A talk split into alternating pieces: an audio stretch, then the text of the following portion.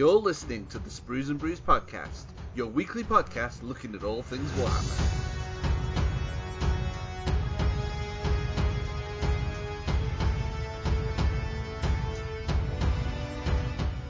Hello and welcome to episode 205 of the Sprues and Brews podcast.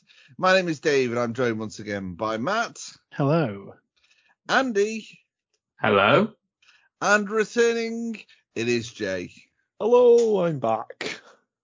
How was your couple of weeks off, Jay? Ah, it's been okay. It's been okay. So one week I was uh, out of the country, and um, the the other week was see, we have a calendar in our kitchen, and um, my partner does a really good job of r- rec- writing down all the sort of stuff we've got on through the month. Now, unfortunately, October's calendar sheet was hidden behind September's. So whilst I was out of the country, I didn't spot what we had during the first week of October. It's like the busiest week in the year in our household, apparently. Um, so so yeah, that's behind us now, and uh, I'm back. That pesky October hiding behind September. What a Yeah. wuss.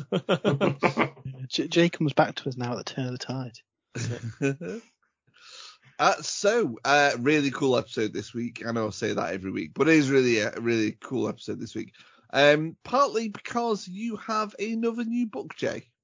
Yeah, so uh, in my absence, uh, I have been um, pouring through the new Lumineth Realm Lords battle. It's like a hobby of mine, just reviewing Lumineth battle tomes. I think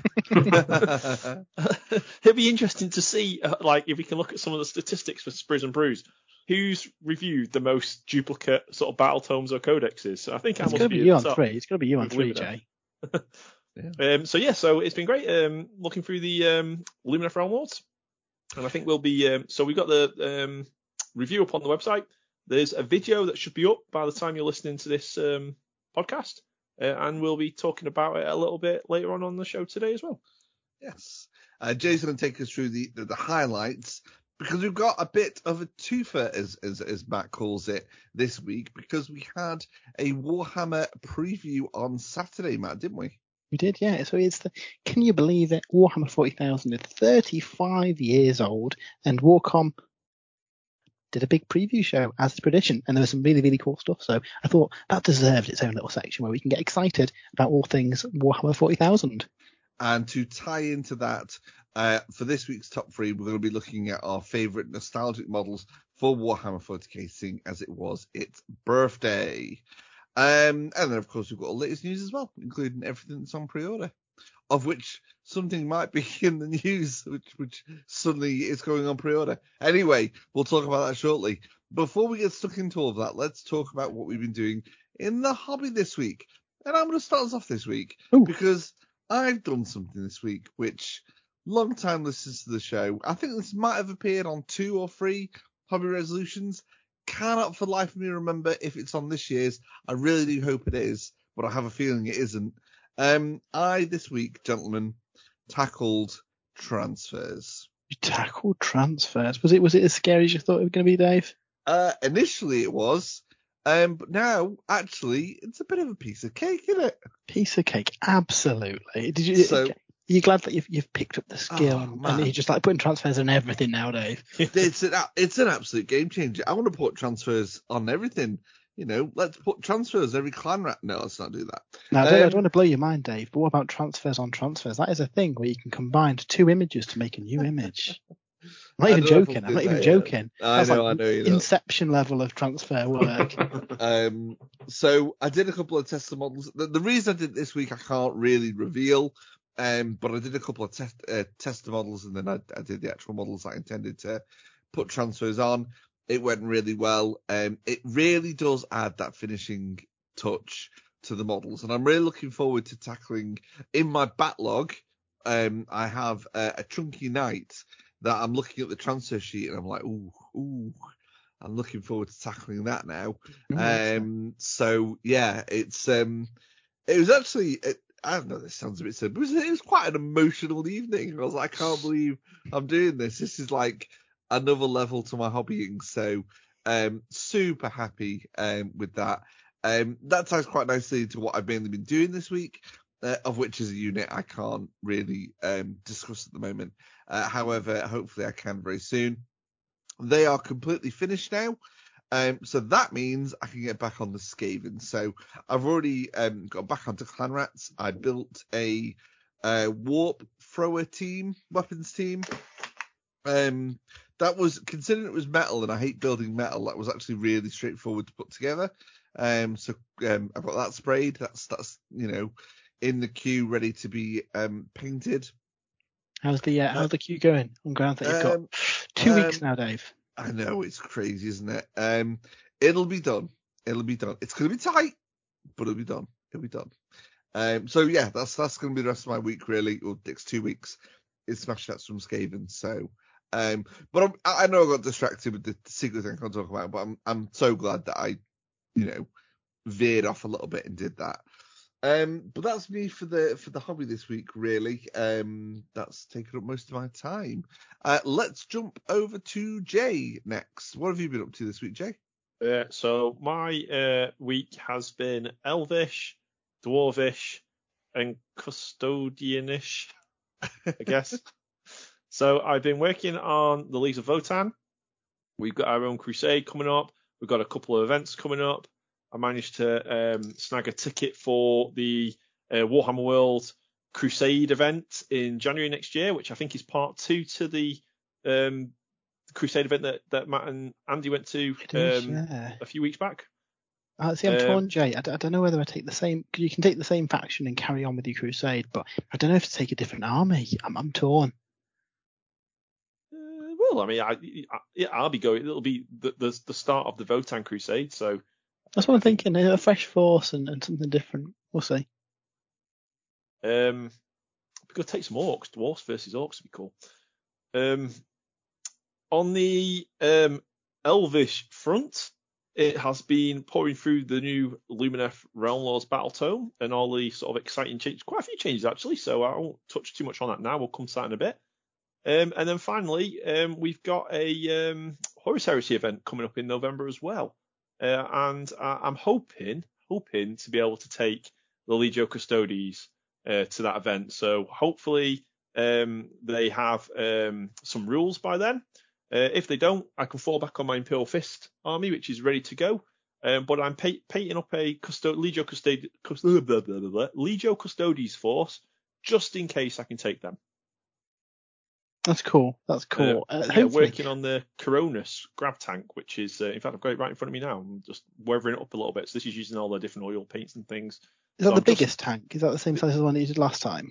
No, it's bigger than the one I did last time. Oh, so this nice. is, yeah, it, it's a transport. It's like Spartan size, really. It's a big chunk of resin, quite heavy. Um, so I'm just, I've got the sort of base colours down, and I'm just sort of applying a really, really rough uh, Nuln Oil sort of, not a wash, but like a stippling effect over it. To, it tones down the gold and makes it look a bit scuffed. Uh, and then the idea is then is that I'll um, I'll dab a bit of the um, the sort of gold paint back on again to to bring a shine to the sort of raised edges and then um, I'll be using uh, black oils into some of the recesses and um, like a really nice turquoise blue oil as well, just to give it that sort of um, almost like a you know a sort of um, weathered copper type effect, but even though it's gold, but it looks nice, I think. So Oh, nice. You should do a bit of an article on these advanced weathering techniques. That'd be cool. yeah. Well, it's, I'm just experimenting really because I, I normally, as you know, I like to paint. I'm a bit OCD with my highlights and my nice clean looking armor, so it is a bit out of my comfort zone really.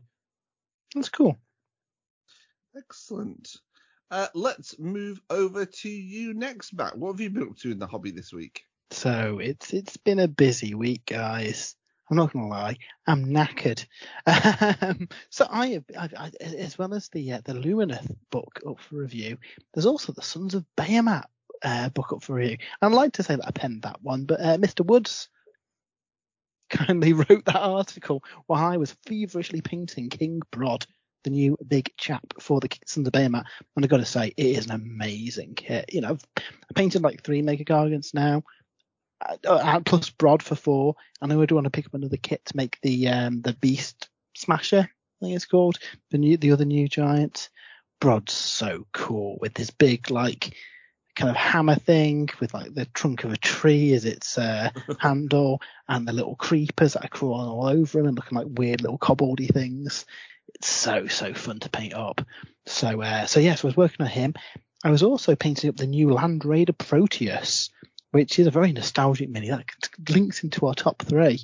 Looks so cool. I I went for what what what the you know the, the people who actually like win games of Warhammer call the, the worst way of building the Land Raider. I, I, I, uh, I didn't give it a hull mounted weapon. I didn't give it the, the assault transport thing, but I wanted it to look like the original Land Raider from like the 1980s. So I built that one. um, so, so yeah, it's really, really cool. In game, it, um, it gets scout, which is cool. It has like a sensor array that messes up with deep strikes and stuff. So there is a point taking it like that.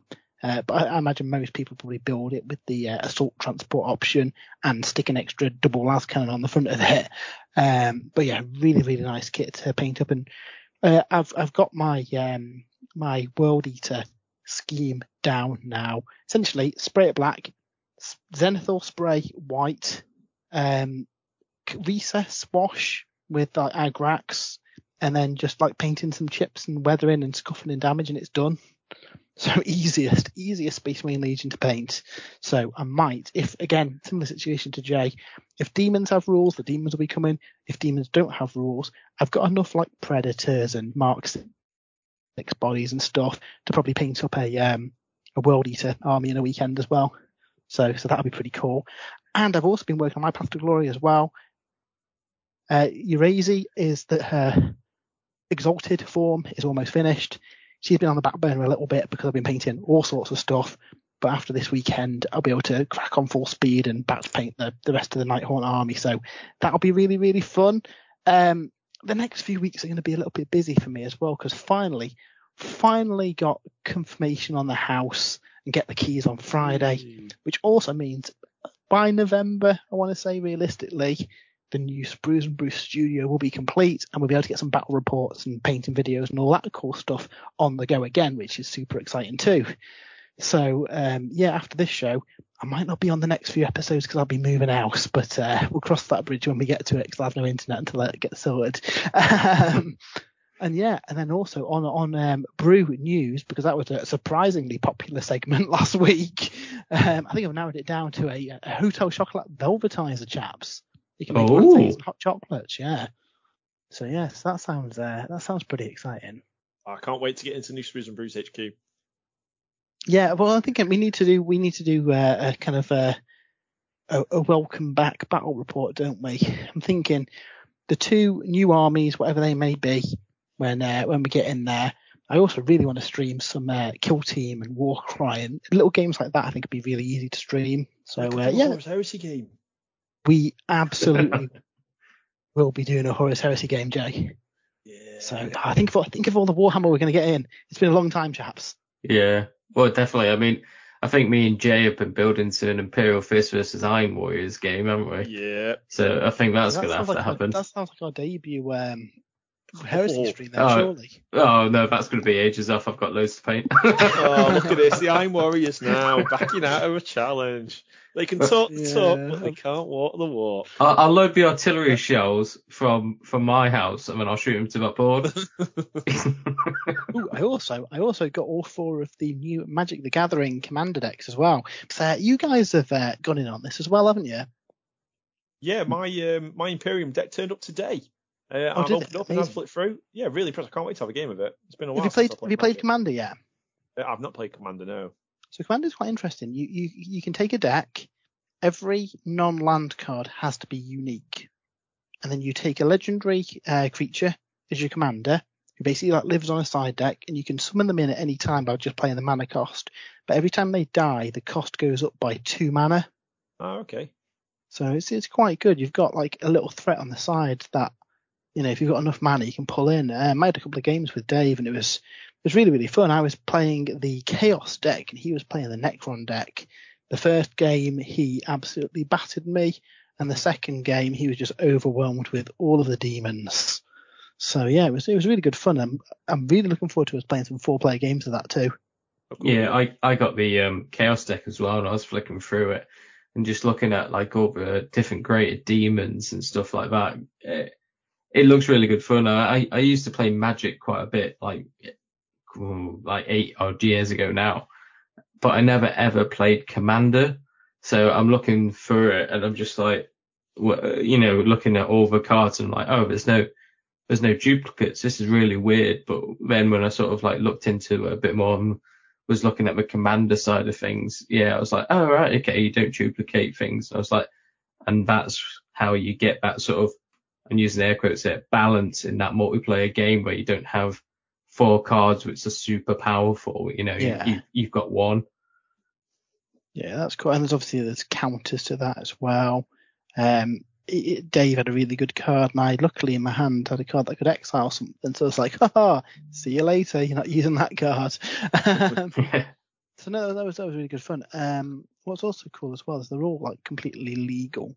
Like magic cards are legal in air quotes, as if the magic police will come round and arrest you if you don't if you don't use it right. But um, essentially, it lets you um you you could if you wanted to say Jay buy a couple of the Imperium box and make like a normal magic deck out of them, or even Oh, mix yeah. them in with your existing magic collection. Yeah, I get you. Yeah, that's cool. Yeah, it's pretty fun. Excellent stuff.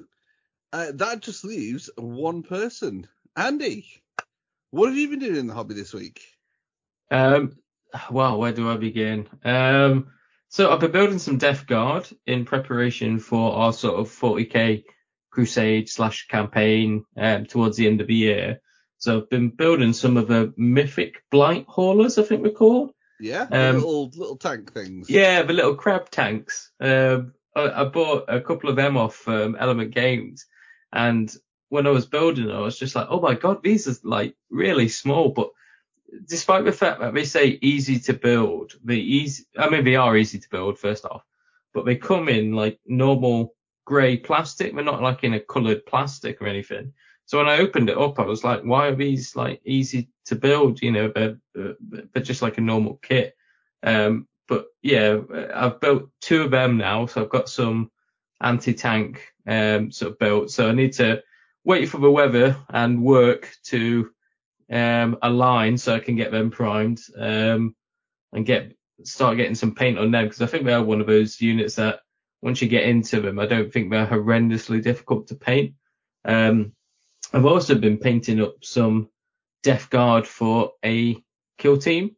Um, I want to get a kill team fully painted, and if I'm painting Death Guard for sort of our campaign in next couple of months, I might as well just paint up my Death Guard kill team, and that gives me like a little bit of a, a starting point for for the much larger force.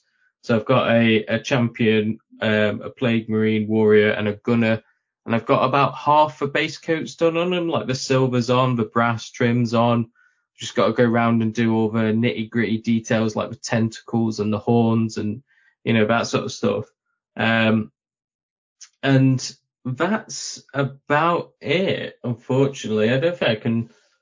No, that's about it. Um, like I said, um, I bought the Chaos Magic deck, so I've been flicking through that and looking at that. And um, yeah, when we were watching the um, Warhammer preview, I may have um, may have slipped and uh, bought Into the Dark for Kill Team as well. So I need I need to get something sorted. I need to put something on my keyboard so I don't keep don't keep slipping and buying stuff. But um, Dangerous, that isn't it? I'd get something like health and safety stickers out. yeah, well, yeah. Uh, but yeah, I think that's about it really. Just like getting stuff built and primed for um yeah for later in the year. Excellent. Another productive week for the team, I think. Now there is plenty to get through, but before we get stuck into Lumineth and reveals, it's time to talk news. So we'll be right back.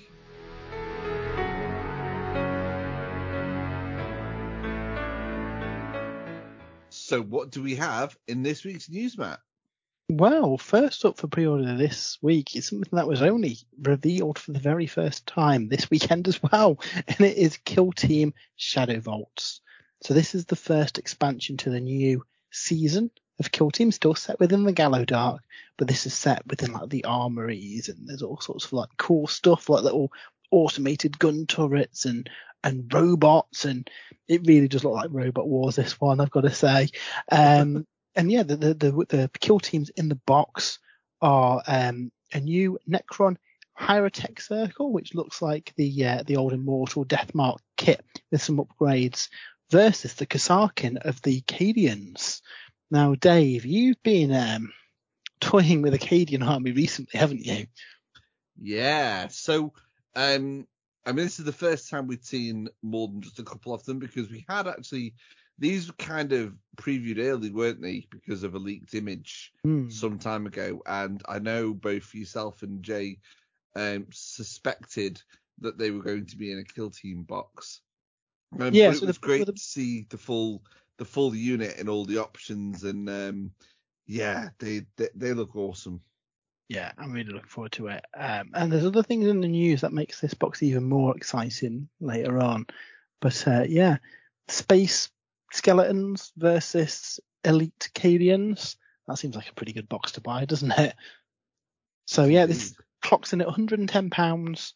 Um, it looks like you get the majority of the the terrain that you got in the Into the Dark box, but it's got some different flavor bits to represent a different part of the ship. I think they said early on that as the season goes on, it'll be the same like bulkheads and doors and stuff, but they'll kind of add on to different like things that slot into the little joining points. Dave will know what I'm on about. Andy will know about. Jay, I'm going to play with him in the flesh. You need to play with it. It's amazing. But basically, all clips together and slots together and infinite combinations for creating the spaceship of your dreams. Um, so yeah, that's really really cool. The Necrons, it's with all these boxes, you normally get the one kind of awesome bespoke one that's really cool, and then the other one that's kind of like they're cool, but they're not as cool as that the bespoke one, are they? Mm. I do like some of the models that they've got in the Necron side. There's like little new plasmacytes and um, a couple of new characters that, that are built around the um, the immortal bodies. So that's quite a clever way of doing it. So it gives me hope for other old kits having some life breathed into them with the old kill team upgrade sprue magic. So that's pretty cool. Shout out's got to be to the um, Sir Killalot though. The uh, the little imperial robot with a with a buzzsaw on its back which I'm sure will cut right through some Necrons. Um, alongside this, there's some dice uh, and there's some playing cards. If you are, I don't know, going on holiday and want to play cards with a kill team themed set, you can now do that. Very random release, but hey, it's cool. Uh, Adeptus Titanicus has also got a surprise release that's come out of the blue. The Adeptus Titanicus Match Play Guide. This is essentially a book that lets you play match play games for Adeptus Titanicus. Titanicus is very much a, a, narrative game, and all the supplements kind of support that. So what this does is gives you a, a range of deployment maps, uh, primary and secondary objectives, and rules for running your own tournaments, uh, along with rules for doubles events and narratives events, and also a full rules reference for weapons, orders, psychic powers, and all that kind of stuff. So it kind of feels like a um, general's handbook slash chapter approved for Titanicus, which certainly isn't a bad thing. Um, as cool as narrative games are, it is sometimes fun to say, yeah, just you know, bring a thousand points of whatever, and we'll play a, a, a normal quote marks game. So, yeah, you've not played Titanicus, have you, Dave? You need to get some robots and shoot them at each other. I do, don't I? It's uh, yeah, something that I've been meaning to play for a while and I've not yet got round to. And we'll do that. We'll definitely do that in the new studio, Dave, and, and play some Titanicus. Uh, I suspect this book will also contain the rules for the new Graviton weapons. There's options for the Warlord, the Reaver, and the Warhound, and they are all up for pre-order today as, as a resin kit.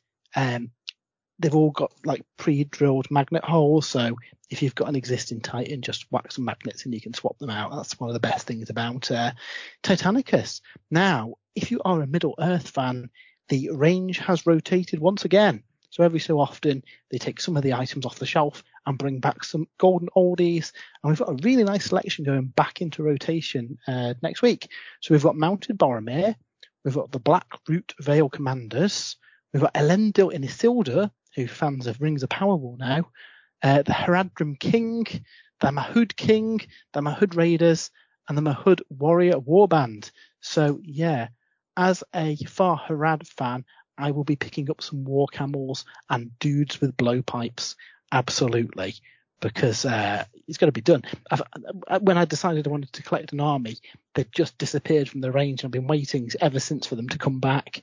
Um, it looks like they've been reboxed into like uh, bigger boxes. I think previously the the Warriors were in blisters of three, well now it's a box of twelve, and the same with the Camels. They are now packaged in twos, so you never know. We might see some discounts in price on those as well. We have done in the past.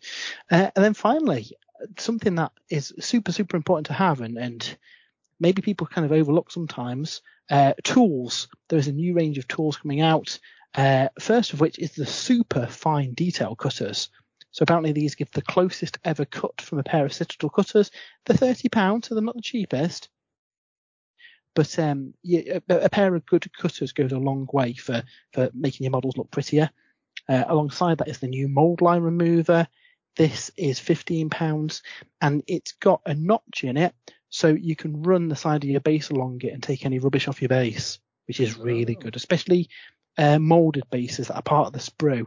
They always look a mess if you try and do it with a knife. Where this, you can just slot it in, roll it round, and then it'll take all that rubbish off it. So that's really good. Uh, there's also a new knife. I haven't got a price for this because I suspect you can only buy it in store. Um, and a new drill, which is twenty pounds. So if you want to drill your barrels or even drill miniatures for pinning them together, is uh, is always good. So I'll at the very least be picking up the uh, the new cutters because mine are getting a little bit blunt, and I need a new knife as well, so I might pick up that too. Um, any of you do you guys all use the Citadel tools, or do you use like third party alternatives? I think all the ones. Yeah, I use Citadel for the most part. Yeah, I mean there's there's the brand that you can get um, for for cutters. Uh, God Hand are a popular brand in Japan for cutting gunpla kits.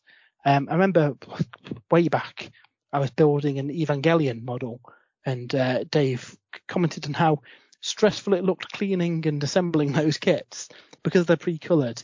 If you've got snippers that put a lot of stress on the plastic, it'll actually turn it white rather than in the original color.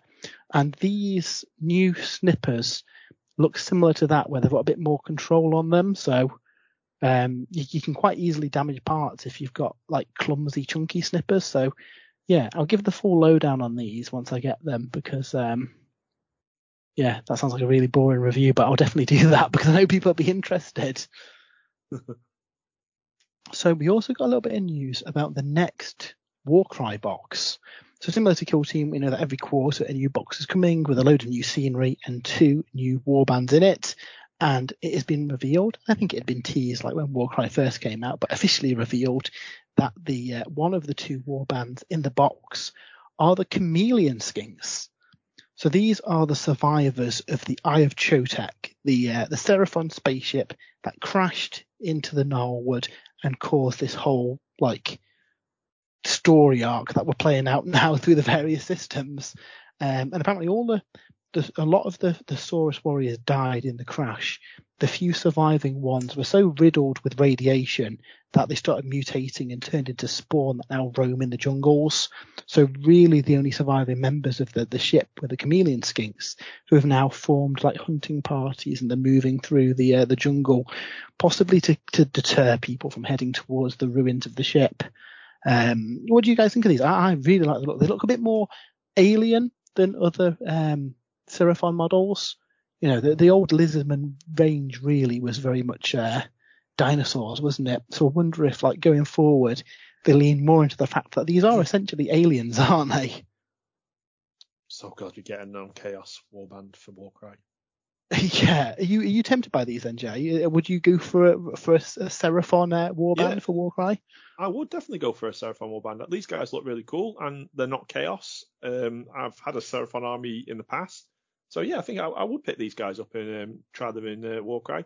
The thing that puts me off using like Sylvaneth or Lumineth is that I really like the sort of individual um, sort of sculpts that you get across the Warcry warbands that are you know dedicated Warcry warbands as opposed to just pulling models from like you know if I took four um, wardens for example from Illumina Army they all look the same. Um, so yeah, I, I, I um I was in the same kind of boat as as you Jay in regards to that. So I kind of let the com the um the the the, the existing kind of uh, rules using the existing models kind of passed me by. But when me and Andy had the evening a couple of weeks ago playing, um, it actually made me look at the different looking like and Vindictors for the Stormcasters and stuff to see if I could because 100% I think every model has to be posed slightly different, even if they're from the same unit. So you would probably struggle a little bit with the wardens. Um, Yeah. But honestly, like have a, a game of, of Warcry now, and you might be tempted to to change your mind on that. I, mean, Well, I do hopefully- like Warcry. I've enjoyed I enjoyed the games we played, Dave. Yeah, hopefully it's, it's not just the one order warband in the box. There's some art shown which shows a, a team of humans trekking through the jungle. Now in the rule book it mentions that um, uh, uh, Talaxis, I think his name is, is a famous explorer who is part of a Dawnbringer Crusade force that is exploring the jungles of Ghur. So I suspect this box will be the Chameleon Skinks versus this Dawnbringer expedition party and that'd be amazing. Could be our first Dawnbringer models as well, Yeah. officially. Yeah, that would be cool. I mean, even when you were chatting about the Saurus turning into like Chaos Spawn and wandering around the jungle and stuff, the Chaos Spawn model's quite old now, so a new one of those would be really cool as well. And bringing it into Warcry, you know, it could be terrifying in Warcry. Yeah, it'd be nice to see like what the spawn was before it turned, and if there's like elements of a of a Saurus warrior or a Kroxigor in there somewhere, that'd be quite cool, wouldn't it? Especially under this like current storyline where we are in these these jungles around this Crash Seraphon ship. So, uh, yeah, I, I agree with you, Andy. I definitely think that that is a reference to a model that we'll be getting at some point in the future. Yeah. So yeah, that's really cool. And then the other the other model that was revealed this week is another one that Dave will enjoy. Uh, another Dark Angel legendary swordsman and commander Corswain. Oh, what a model this guy is. He's like, um, I think Jay um, said it best when you came pop around the other day, Jay, and, and called him a mini lion. Um, Yeah. And he absolutely is. What a what an awesome model, both helmet and non-helmet versions. Uh, I mean, when I started collecting Dark Angels for the Heresy, Jay was singing this guy's praises from the novels and from his rules. So it's great to see that he's now got his own model, and I'll definitely be picking this guy up. And it really makes me want to get. I need to find some time in the pain schedule to to do some Horus Heresy because um, I am keen to have a game. Um, I know obviously Matt and Jay have, have already you know played quite a bit of it. Uh, me me and Andy, we, we need to catch up, don't we? Yeah, I mean, I've got plans sort of. uh, uh, I mean, plans get derailed all the time, don't they? But I think December for me is going to be. Uh, I'm, yeah, I think I'm going to blitz through some Horus Heresy and try and get a decent amount of stuff built and painted. Um, because Iron Warriors are quite quite quick. Well, we normally have a bit of, of a semi-traditional trip to Warhammer World on my birthday at the end of December. So, chaps, if you can assemble your forces, I think we need to uh, to get a game on the go. Dark Angels assemble! I thought Yeah. you were fighting for the loyalists, Dave. But a bunch. So yeah, that is that is the non-preview show news this week, and even even outside the preview, there's quite a few cool things there, isn't there? There was indeed. Um, I think we should keep this reveal train going though. So let's take a slight pause and we'll come back with this week's Warhammer preview wrap up. Be right back.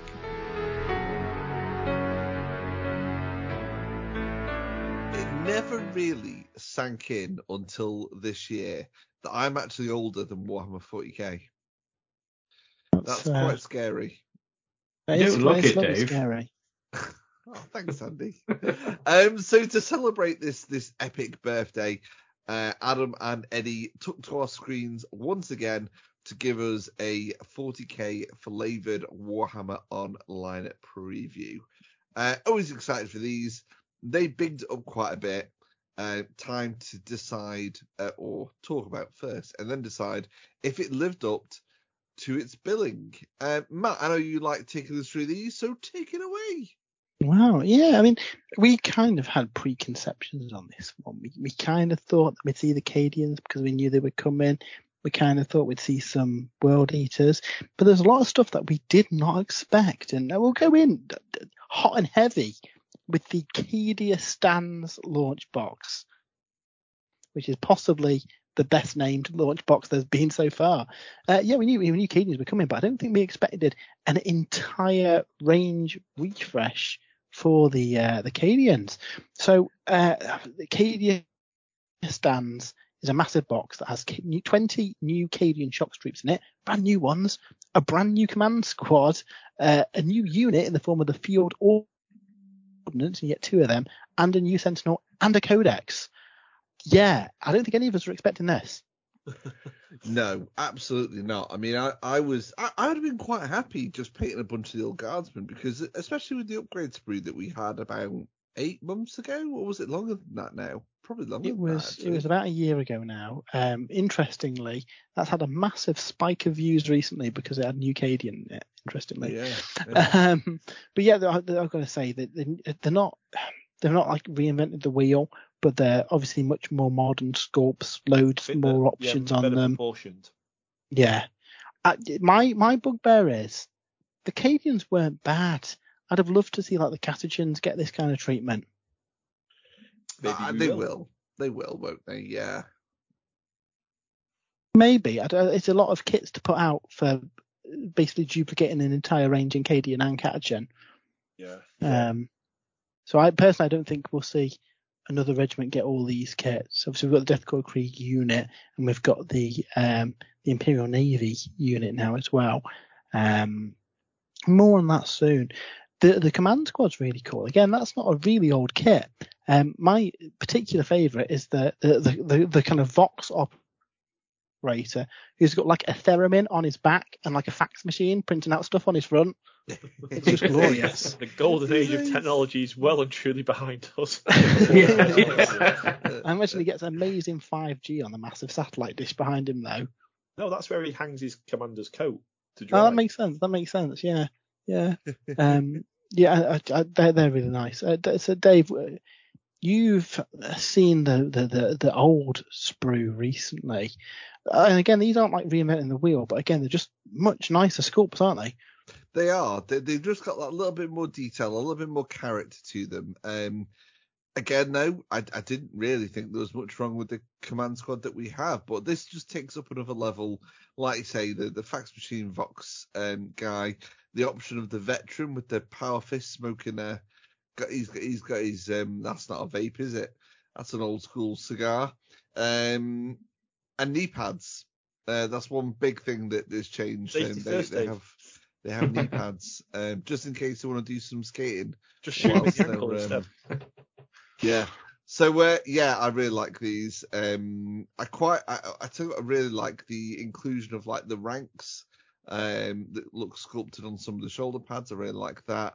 Oh, yeah. Um, so yeah, it's um, it's it's it's a very cool kit. Yeah, I mean, my favourite kit in the box is the new um, field ordnance batteries. Now, obviously, I play Death Deathcore Krieg, so you, you, you mentioned plastic ordnance to me, and you've suddenly got my attention. Um, this box contains two of them. It looks like it'll be a kit of three maybe when it gets released separately, but it takes a lot of the kind of um, the the kind of design cues from the the Death Korps Krieg heavy artillery that that we mm. had previously as as part of the resin for you know uh, Death Korps Krieg range, but made it a plastic kit. It, it it's a shame again. I kind of wish this was Death core kind of um, uniforms. But that said, um, you can buy the crews of those artillery batteries separately from Forge World. So this will be really, really easy if you're Death Korps Krieg player. You'll just be able to buy these plastic artillery pieces and put your resin crew on them, and they'll look just yeah. as good. Um, it looks like you get a variety of stuff as well. There's a big like mini basilisk cannon. There's a big like multiple rocket launcher, and then the heavy las cannon for when you need something a bit heavier than a regular vanilla las cannon. Yeah. The, the, the, most difficult part about these um, weapons, obviously, we haven't seen the rules or anything yet, but just from looking awesome, uh, how am I going to build these? Uh, Two of each, presumably. Well, that's what I'll be doing, that's, Dave. That's, that's it, isn't it? Um, so yeah, I, I'm, I'm t- i was, I was very tempted to start Acadian Army, and um, I know Dave, you were you were, you were super excited to do the Cadian, so I'm going to defer to you. But I will be picking up some of these new kits to add to my Death Korps Krieg because I think that those kits in particular will really fit like the aesthetic of the Krieg, all the artillery all the time. Uh, you also get the awesome new um, Sentinel kit in the box as well. So it builds a heavy Sentinel and a light Sentinel you weren't fussed on this when we first saw it, but I really like this kit, Dave. I think it has warmed on you since. It's it's grown on me, yes. Um, I actually like both variants. Um, I don't know. Obviously, we'll wait and see what the rules are like. But um, I think I'm probably going to go for the armored one first. Although the chainsword is pretty darn cool on the Scout Sentinel. Um, yeah, it's it's very much grown on me. I think when I first saw the, the sort of boxy looking um, armored one, I thought it, it looks maybe too much like an ad mech one, maybe. I don't know. there was something about it that put me off. But the more angles I see it at, the, the more I'm like, actually, that that that's pretty nice. I think it's the uh, the back jointed legs that makes it for me. Yeah. Um, and we also saw another kit that's no, I don't think it comes in the box, but it's coming alongside it, a new Commissar kit, which again, they had a perfectly serviceable Commissar model in the old stock collecting box, but we've got a new one here that looks a bit more um, imposing, I guess. And um, a little bit easier for people who don't want a complicated mini to paint. He's not rocking the um, the medals and the complicated shirt of his predecessor. This guy's a lot more stern, a lot more, dare I say, plain, which I don't think is no bad thing. Um, that sword looks long enough anyway. He's gonna he's gonna stab some orcs with that. But yeah, I quite I quite like this new commissar. I, Yeah. I like him, but he reminds me of that guy from Street Fighter, the bad M guy. Bison. And Yeah. Yeah, yeah, yeah. That's what that's what I look at when I see the the face and the hat. But yeah, yeah, I I like it. I do like it. It like you said, Dave. It doesn't look horrendously over the top to paint. That's one of those nice models you'd pick up to paint on a Sunday afternoon. yeah. Yeah, and also where the other kits are very Cadian, I think this guy would fit better with the Death Korps Krieg with his this long leather trench coat and, and minimal like ornamentation, like you say. I think he'd be a nice one to use for a Death Korps. And obviously he's got no death gas mask, but you know, he's obviously nails, he's got his mask off, he doesn't care, does he? He's gonna shoot someone in a bit. Um and alongside this we've also got a new unit, a Castellan. So this is a, a new HQ unit that doesn't, you know, doesn't mill around with the command squad, sat in the tent at the back sipping tea. This guy's wandering through the squad, issuing orders, making sure stuff's done. And again, this is a really nice kit too. This guy's definitely more more Cadian looking again, uh, and it looks like he's got a load of different weapon options too. So in the images, we see him with um, a power sword, a plasma pistol, the, the, the, the good the good old pointing. We like a we like a, a commander that's pointing. Um, and also it mentions in the Warcom article that he's um, punching something with a power fist. So yeah, it sounds like this is going to be like your um, almost like your Canoness, your multi-part character that we seem to be getting for each of our armies now. Um, I really, I, I think actually I prefer this Castellan model to the company commander that comes in the new command squad in the launch box, who is still very, very nice. But this guy, yeah, I, I really like this guy. Now, what I suspect is that a lot of these human kits, the even though they're not designed to go together, the parts are interchangeable. So I reckon you'd probably be able to use the spare parts in this kit to give your company commander a different vibe too. Yeah, absolutely, yeah, yeah, yeah. Uh, but that's right. Warcom also showed off the new heavy weapon squad. So we've got these big artillery batteries, but we've also got the, the regular weapon squads. And again, they're not a terribly old kit, but they've been redesigned in the new proportions of the new Cadians. Uh, they look again really, really nice. Uh, a bit more dynamic. There's there's a bit more action going on with them. Yeah, I think these look great. Yeah, they do. They're they're looking. I mean, the old ones still had that kind of little diorama theme about them, um, but these just take it up another notch. Um, really nicely detailed. Can't wait to add these to the collection. Now the crazy thing is that Warcom said that this is like half of the kits that we're seeing for the range. Now we know that we've got um uh what's her name, As- Asurka Creed, Mhm. the um the daughter of uh, Castellan Creed. Um, we we've heard rumours of the the Dorn battle tank as well. I, I suspect that's probably on the front cover of the book. That's why they haven't showed it yet. There's been talk of like a mounted commander option as well, and it wouldn't surprise me if we see something like the the Death Riders in the kit as a as a plastic kit because they're super super super popular. Um, Cadians used to have like a like a not a conscript unit, but like a rookie unit, like a close combat rookie unit. White They did. The Eye of Terror. I don't, I don't know if they put out another kit for when you essentially could I don't know paint up the Cadians differently, but yeah, there's, there's certainly a few kits that we haven't seen yet, so That's really exciting. Uh, the article goes in a little bit into the rules, and this is the first book really where you can just mix whatever regiment together. And again, that's something that makes me think that we're probably not going to see, you know, all these kits again for for Catachans and all these kits again for Death Korps or Krieg, um, because now in a real army, you'd probably have like some units that have come from other regiments joining with you. You know, forces have been depleted during campaigns and been like drafted together again. So to represent that, rather than having, you know, this is a Cadian army or this is a Death Korps army, you pick a doctrine that fits how the army operates. So you could have a mix of Catachan models, Cadian models, and, and Death Korps Krieg models, but use the quarter sacrifice rules that the Death Korps Krieg normally use to represent how that army operates on the battlefield. Do we think this is a good change? I, I, I do. I, I, think it'd be cool to be able to include a couple of those different looking units within a guard army. I think if you if you take it one step further, if you mix in guard regiments to represent a sort of fighting force in a in a in a bigger campaign, you'd also have Astartes units, Astartes strike forces and things. Could it could it go that way as well, where you you know the ally system eventually in effect comes back to Warhammer 40k. I kind of like that, something akin to um, AOS. We have a bit of an allies list, and and go if we're going back to like second edition, you had an allies chart, and you could buy 25% of your army from those allies. You know, I mean, in, in, a crusade it might work because obviously you have your crusade roster, which is Imperium, for example. You can include a Astartes units on there, guard units on there. Yeah, I, I, I like this. Dave, you're you're probably going to be the next of us to jump into guard. Do you like that, or would you rather just be this is a Cadian army, this is a Death Korps army? Uh, no, I like it because at the end of the day, if I don't want to include a Death Korps or um, or uh, Catachan unit in my army, then I don't have to. So, and I'm not going to be hindered because of that. So I've I've got no problems with that. I mean, I personally think you know if I'm going to have a, a Cadian army, they're all going to be from Cadia. But you know, it, I'm not I'm not kind of hurting my chances of gaining some victories by doing that. So well, you, you, no, you, say this, Dave, but you've got the Gaunt's Ghosts kit. They're not Cadians. Oh, yeah. I do have the Gaunt's Ghost kit. I completely forgot I was in my pile of shame. Um, yeah, okay, Tanith First only sound like good allies to have an Acadian army. Um, I'll definitely be doing that. So See, yeah.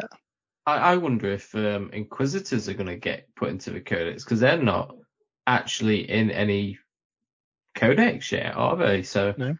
Their rules are currently in Rising Tide, the first Octarius book, which actually might not be in publication anymore. Yeah, I believe some of those older uh, narrative books have been uh, discontinued now. Uh, I think the next time we'll see those, Andy will be in Codex Imperial uh, Agents um, out next year. Heard it here first. Absolutely speculating there. Um, but it'd be cool if uh, there was some ties to Inquisitors in here. Yeah, so I think a good showing for the Cadians, way more than I thought we'd get, and probably not far off till we get these now as well. So that's super exciting. Now, what also is super exciting that we didn't see come in, and I guess we should have seen come in, is that for the next period of time, there's a new narrative arc playing over in Warhammer 40,000. So traditionally, in all the systems, in the twilight months of an edition, they have some big like narrative event that kind of finishes off the loose ends from one uh, edition and sets things up for the next edition ninth edition's been a weird one because the first half we had a lot of the story revolving around the Pariah Nexus and the Return of the Silent King, and then all of a sudden it was like, oh, that's that's a shame, but way over there, Abaddon's attacking again, and we kind of shifted gear and moved back towards the Cicatrix Maledictum. That was kind of the setting of eighth edition. Um, but yeah, over, over the over the course of the, the latter half of ninth edition, uh, Abaddon and his forces have breached the Cicatrix Maledictum and are now marching towards Terra just like his daddy used to do. Um, and as part of his assault into the Imperium, um, Abaddon has weaponized space hulks, filled them with all sorts of horrific, gribbly things, and has sent them towards the Imperium. Talking to the orcs. Talking to the orcs, yeah, the, the, exactly. If it works for the orcs, so we saw a lot of this concept artwork, and me and Jay both said to each other, Blackstone Fortress. Uh, sadly, it's not, but that's not to say they don't tie something in with this because that'd be an amazing. Yeah, yeah. Uh, what did I say? Black, Blackstone Fortress, which was Let me do it again. Let me do it. Let me do it. Let me do it again. Let me do it again. So me and Jay both turned to each other and said, "Battlefleet Gothic." It's it's, it's got to be Battlefleet Gothic, and it wasn't. But that's not to say that they don't do something to bring that in. We, it has been talked about by Forge World a couple of years ago that they were working on it, so that'd be interesting. But this is arguably a little bit more exciting.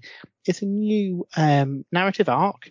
Obviously, to carry on with the story, and they've learnt a few things from the previous supplements. And I think we've mentioned this in some of our reviews as well. They're odd books the, the narrative 40k supplements. There's a, a big chunk of narrative, which is really cool. There's a couple of additional rules for old armies, which kind of feels a bit like DLC, and then you normally get a few new profiles. And they've kind of admitted in the article on the stream that people don't like that. It, it feels like you have to bring a million books along with you. So instead, I think it's probably going to be more like the uh, the Broken Realm series, where you get a lot of narrative, and then each book will have a self-contained something in them. So the first book um, is going to have a self-contained boarding actions expansion. So this is rules for 500 point games of Warhammer 40,000 on a Space Hulk. That sounds amazing. It's basically Zone Mortalis for Horus Heresy. Um, this will be compatible with the new um, Gallowdark um, terrain. It's almost as if, like with Age of Sigmar, they've tied all the expansions together. So we've got this same story arc going on that you know, maybe the Space Hulks that are Spec Ops are fighting over. There's also further down on the other end of the ship a massive battle going on between two 500 point forces. This seems really cool. I, uh, I haven't really had a chance to chat to you guys about this yet. What are our thoughts on on full size 40k? I say full size, 500 point 40k on board a spaceship with lots of like narrow corridors and and less line of sight and maybe different units that you'll bring to bear. I wanted to play um, Zone Mortalis in Horus Heresy for ages, and um, I, to be honest, we, we, I think we were talking a couple weeks ago when I was last on the podcast that next year I want to get the Blood Angels back on the painting desk. Um, and Blood Angels Terminators just seem like the perfect unit to start painting up to be stuck through the corridors of Space Hulks. They absolutely would. By Blood Angel Terminators, Jay, do you mean Chaos Terminators? That sounds better. that sounds better to me. Well, there, there might be some Chaos Terminators that the Blood Angels have to sort of cut through, for sure. Yeah, it's it, it looks cool. Dave, you've been very quiet. What's your your thoughts on Arks of Omen? I um, I, I mean the whole the, the story and stuff that seems to be running through this book sounds awesome, and and I know I know Matt will get to it. Get a bit further into the reveals, but there's something underlying in this book which is is making Matt incredibly excited. Uh, I think it's going to be a, a, a, a, big step forward for 40k uh, in regards to factions. Um, I, I, I do like the idea of fighting um, a 40k game on a Space Hulk, but um, I kind of feel that it, it works better for Kill Team. Um, but I do want to have a game of 40k on a Space Hulk. It, it would be a lot of fun. Um, so yeah, I'm looking forward to trying out. But I think I'm more looking forward to the the, the narrative of this book rather than the boarding actions.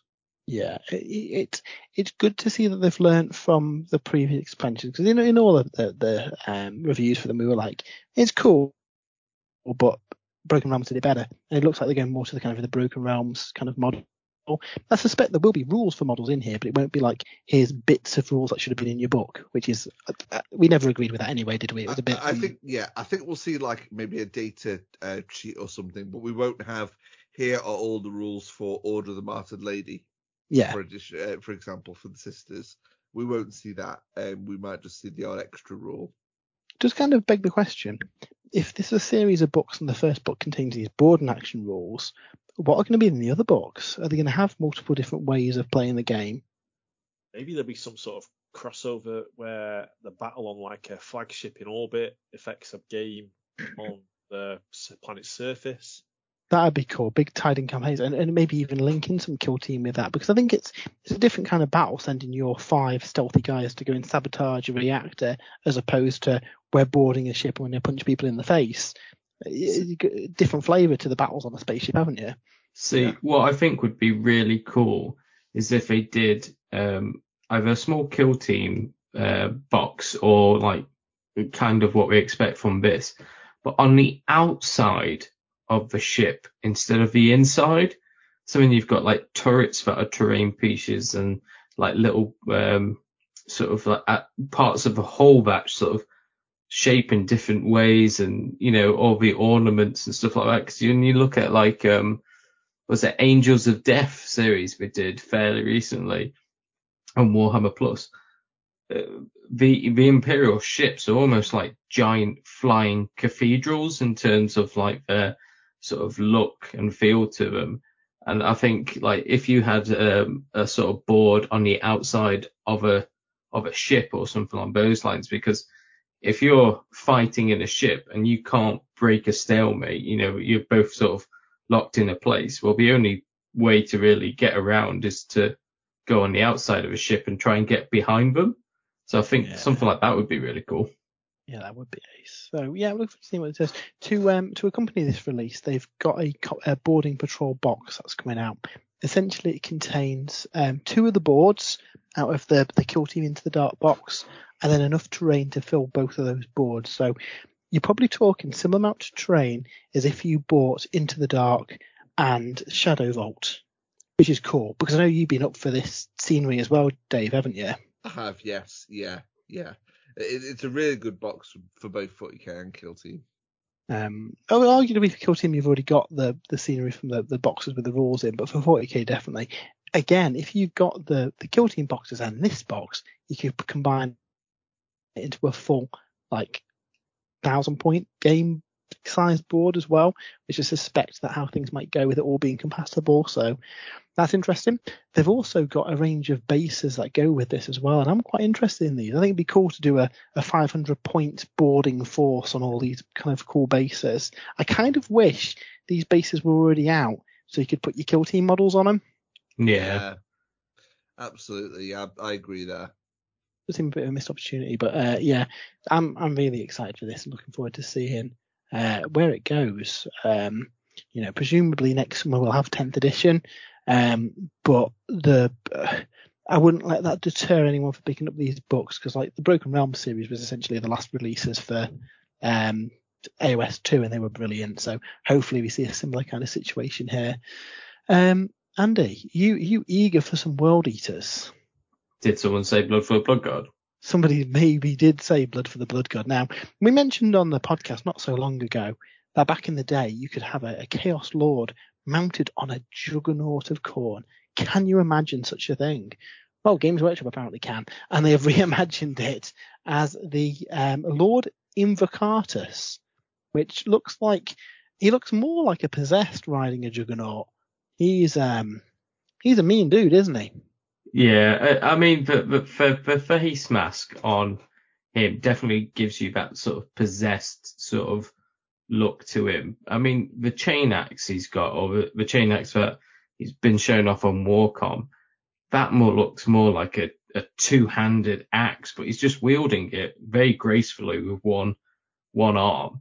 And I think they mentioned it in the preview, the Juggernaut. The one thing that sets this apart from other Juggernauts is that on its sort of head where the horn would normally be on like a rhino, they've replaced it with a chainsaw.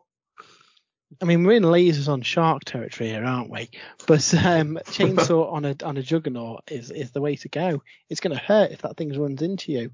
Now we can only guess that this guy might have a unit of um, Khorne berserkers on juggernauts that maybe he leads in a kind of uh, knob on Smasher Squig style vibe. Is what I'm getting here, Andy. I don't know about you. Yeah, I mean, I'd be surprised if there isn't a unit of uh, generic berserkers riding juggernauts, because let's face it, juggernauts are a very iconic Khorne unit, and berserkers again are, are a very iconic unit. So you've, you've got that combination of the mortal and the demonic units coming together, and uh, I, it'd be a bit surprising if it was just him on his on his own. I mean, we know from like the Chaos Demon Codex that you can get is it 25% can be demons. Uh, yeah, can be demons. Yeah. yeah, so I, I, I imagine, you know, even if we don't get some Khorne berserkers on juggernauts, you can always ally in some blood crushers or something like that, and then he's got some friends. Yeah, exactly. And in the article, they mentioned that he'd look good leading some flesh hounds and blood crushers into battle. But um, yeah, I am fairly certain. I am fairly sure in the trailer and actually on the artwork on on Warcom as well.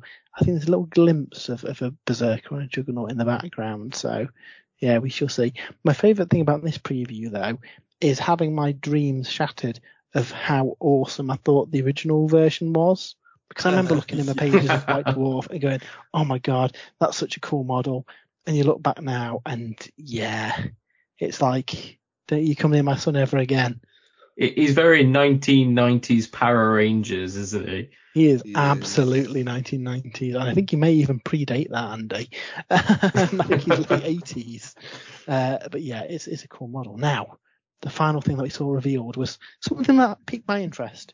Over the course of the the previous narrative arc, that I forget the name, you've reviewed them both, um, Dave. Um, there's a couple of books um, where we heard about the the Dark Mechanicum were name checked quite a few times, but up until now we've not really seen them in the game. We've got a unit for uh, Blackstone Fortress.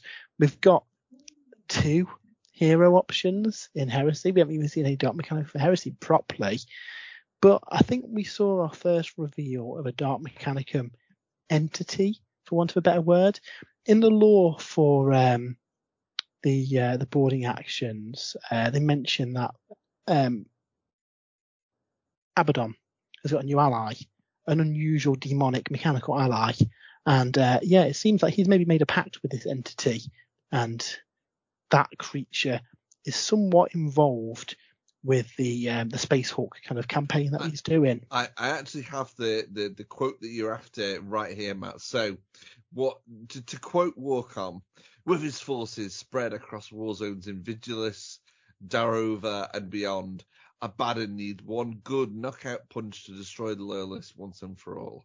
The arrival of a mysterious ally provides the break he needs, and work begins on his new Bale fleets, swarms of heretical warships reinforced by the mighty Arks of Omen.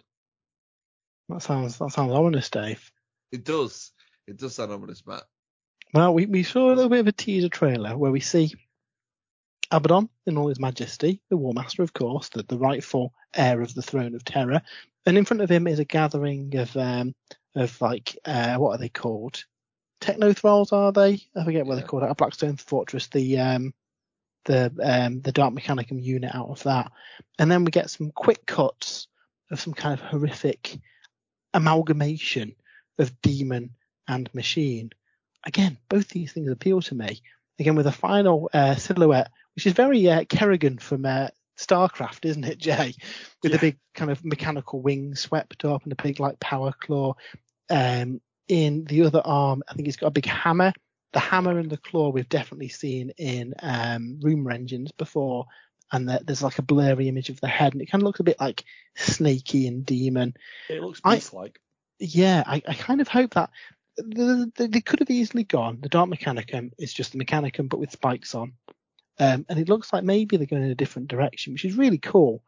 Um, I mean, we- we're talking here potentially three new races within the space of six months with the Leagues of Votann, the World Eaters, and the Dark Mechanicum. I suspect in this book we might get rules for this creature, the Belisarius Cawl of the Dark Mechanicum, um, and then you know maybe a race comes further down post 10th edition. But it's certainly a good sign that the future is bright for all fans of demons forced into robots. They've Yeah. been just making an ever increasingly um, mention in, in the law. You mentioned obviously the Octarius uh, series, um, especially when we saw um, I can't remember what the household was. the- the- House Raven, Spirited Away by Be'lakor. Yeah, yeah. So the Dark Mechanical played quite a big part in that. Uh, they've been there, especially recently, um, and it is about time that they came front and center and, and had their own army. And I agree, Matt. I think instead of just all of a sudden the, the being a new army, we might see the beginnings of one with a leader, um, and then obviously we'll start getting some some more kits then. Yeah, if I had to guess, it'll be it'll be a new hero that can be taken by Chaos Space Marines or Demon armies as either as like an agent of chaos, um, who's got some cool things that interact with both demons and with mechanical stuff. And then post 10th edition, it wouldn't surprise me if this is then the new army that comes out. That could be 12 months away, who knows? But it's a good sign that they're coming. Also, all to remember is that the Mechanicum book for Horus Heresy very explicitly explicitly states that this represents the the traitor forces of the Mechanicum at the outbreak of the heresy, and by the end of the heresy, they are quite different. This is a really good way of releasing a new range for both heresy and 40k, and have kits that are compatible for both games. Because if they go for the whole kind of like demons merged with uh, you know, machinery kind of vibe. That's a very different look, and I think it would have been a bit boring if the Dark Mechanicum were just Mechanicum, Mechanicus, but evil. Uh, we do actually see a picture of what I believe is a, um, a Dark Mechanicum demon engine in the uh, Arks of Omen article. There's a shot of a load of Black Legion running down a corridor, and behind them there's like a massive horrific spider thing with like three Lord of Change heads. Yeah. Yeah. So yeah, hopefully, hopefully see some cool stuff like that. Um, Jay, guys, I, uh, you're excited about the chaos, and I mean, uh, the Dark Mechanicum do sound really, really interesting. It, will be really, really cool to, and I, I, like you say, I hope they do go different than your regular sort of Adeptus Mechanicus sort of styling, like the Venom crawlers and things like that. And the yeah. um, who's the who's the um, sort of tech priesty type looking character for the Chaos Space Marines who rides that sort of weird insecty looking thing. The yeah, Lord that might be quite cool. Yeah, he'd be cool. But what I, I wonder is, remember when was it between seventh and eighth when we had the Gathering Storm and we had like the triumvirate of the Imperium released with mm. Guilliman, Greyfax, and Valdor, was it? And then we had Cypher, the Eldar character. Can't think who else we had. Um, do you think perhaps we'll see something like this in the build up to 10th now? So, uh, Dark Omens book one with this Dark Mechanicum character, and then a second follow-up book, perhaps with an imperial character. Well, Jay, you've been saying for the last like three years that the the Imperium needs a new Primarch. One of these books, I suspect, would be the best time to release it. We saw Be'lakor release that way. We saw uh, Kragnos release that way in AOS. that way. Yeah, I, I, this is a series of books, and the first one is a big bad for the the forces of um, chaos. Uh, Vect get a new model in this range. Oh, Asmil Vect, yeah. Um, get um, the Lion, for example, and maybe another. I don't know. Is there an Eldari? Maybe something that we're missing. No, the, the thing with the Broken Realms, they invented new characters as well. So yeah. it, it, wouldn't surprise me if this is a series of four books, and that's just a guess. I think we will see a, a Chaos um, Imperium and maybe a couple of Xenos ones that kind of gives some of those older Rangers their big like centerpiece hero model. Yeah. I'm sure there's a um, a Necron rumor engine which we've not seen a model for yet as well. You know. Ooh, Trazyn the Infinite. Yeah, maybe it's definitely Necron looking sort of weapon, but we've not seen it. And certainly on the on, the, I was looking through the Kill Team stuff that was previewed this week, and I couldn't spot it on there either. And if the purpose of this series is, like the Broken Realms, to tie up the loose ends of what's happened in the edition and set it up for next edition, we need a conclusion to that Pariah Nexus arc. So maybe that's where that comes in. Mm. Yeah. yeah, exciting times. All in all, uh, what did we think of the preview? Did it live up live up to its billing? I did. I, I was really impressed with it. I, I didn't expect half the stuff that we saw. I thought we might see the Cadian kits, but I didn't think we'd get as many Cadian kits. I thought we'd see more World Eaters, to be fair. Some more shots of some of the rest of their range, but I suspect they're maybe early January now. Uh, but yeah, the whole Arks of Omen thing kind of took me by surprise, which I guess in hindsight, we always get a cool like narrative thing, don't we, at the end of an edition? So uh, yeah, I'm looking forward to this, and I'm looking forward to seeing that Dark Mechanicum beauty when it's uh, released. I, I, mean, you took the words right. Well, I was going to say the same thing. I didn't expect to see. I expected to see um, guard stuff, but I didn't expect to see the amount of guard stuff we did see. I expected more world eaters. Um, I expected maybe another new unit for them or something. Maybe the Terminators, um, or what they called the Red Butchers, aren't they, for world eaters? Um, I, I, didn't expect the arks of Omen. I didn't expect the boarding actions. Uh, and I definitely didn't expect to see so close to the Votann um, a tease of uh, uh, something for the Dark uh, Mechanicum. So, uh, yeah, I thought it was, it was, a very good preview. I mean, it, obviously, there's always going to be people like it doesn't, you know, this isn't my faction. You know, I'd like to see some more of my faction, please. Um, but I think the Arks of Omen did a good job of kind of being something that everybody can be a bit excited about, even if you Mm. don't plan on playing, uh, dark, you know, you don't want a dark mechanical ca- character. I think it'll be a fun storyline. Uh, Andy and Jay, what were what were your impressions of the preview? Um, and to put it simply, um, I want a one of everything in that was shown off in the preview. Um, I mean, I'm I've been playing a lot of Kill Team and stuff and getting into that. So looking at the Shadowvaults, especially in a bit more detail and stuff, that was just amazing. I mean, looking at the yeah, the Kasrkin are like super cool. They're next level. You know, looking at them, I was just like, I really want to build and paint these guys. Like these guys are, are, are just amazing, drop dead gorgeous. And like playing kill team recently, you know, these are one of those kill teams that I could definitely see myself playing and, and, and really spend a lot of t- time painting up, especially with the, um, boarding action bases that they showed off. You know, these guys would be perfect on, on those sort of bases because these guys are like the special forces, you know, throwing them into, um, a campaign or a, a mission, you know, playing that 500 point game on a Space Hulk or something along those lines. These guys are the guys that you send for that mission.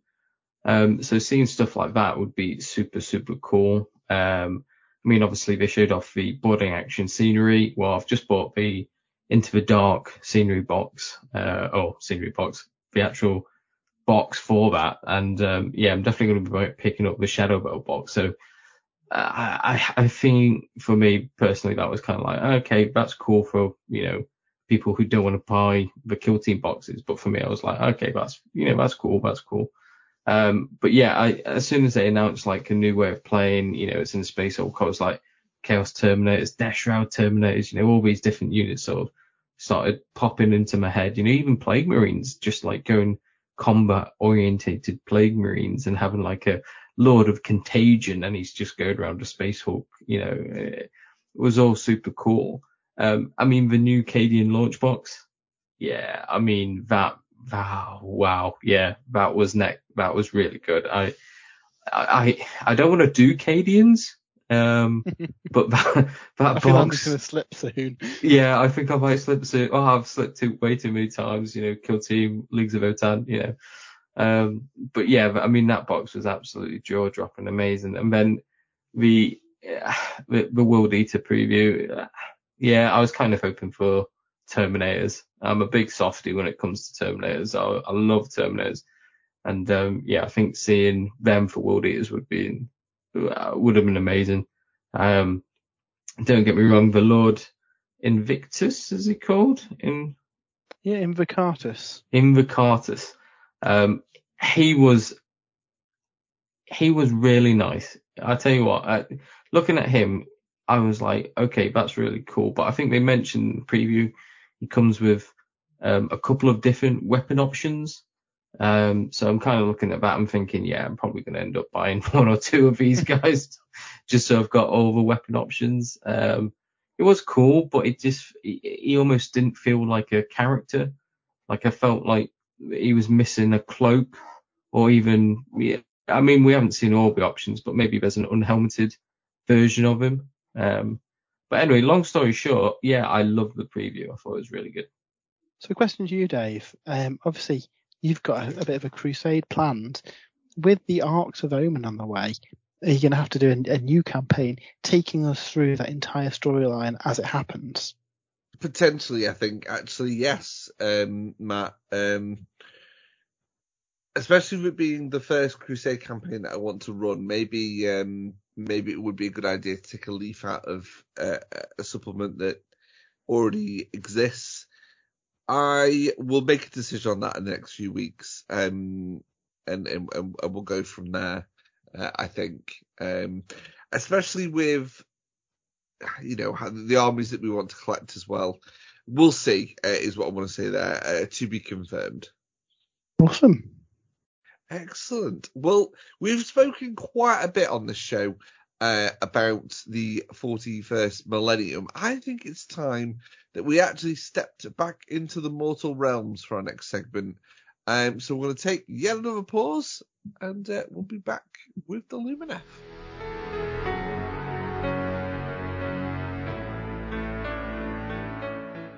So it is quickly becoming a yearly tradition that we have a podcast that talks about a new Lumineth battle tome, and this is the 2022 version of that.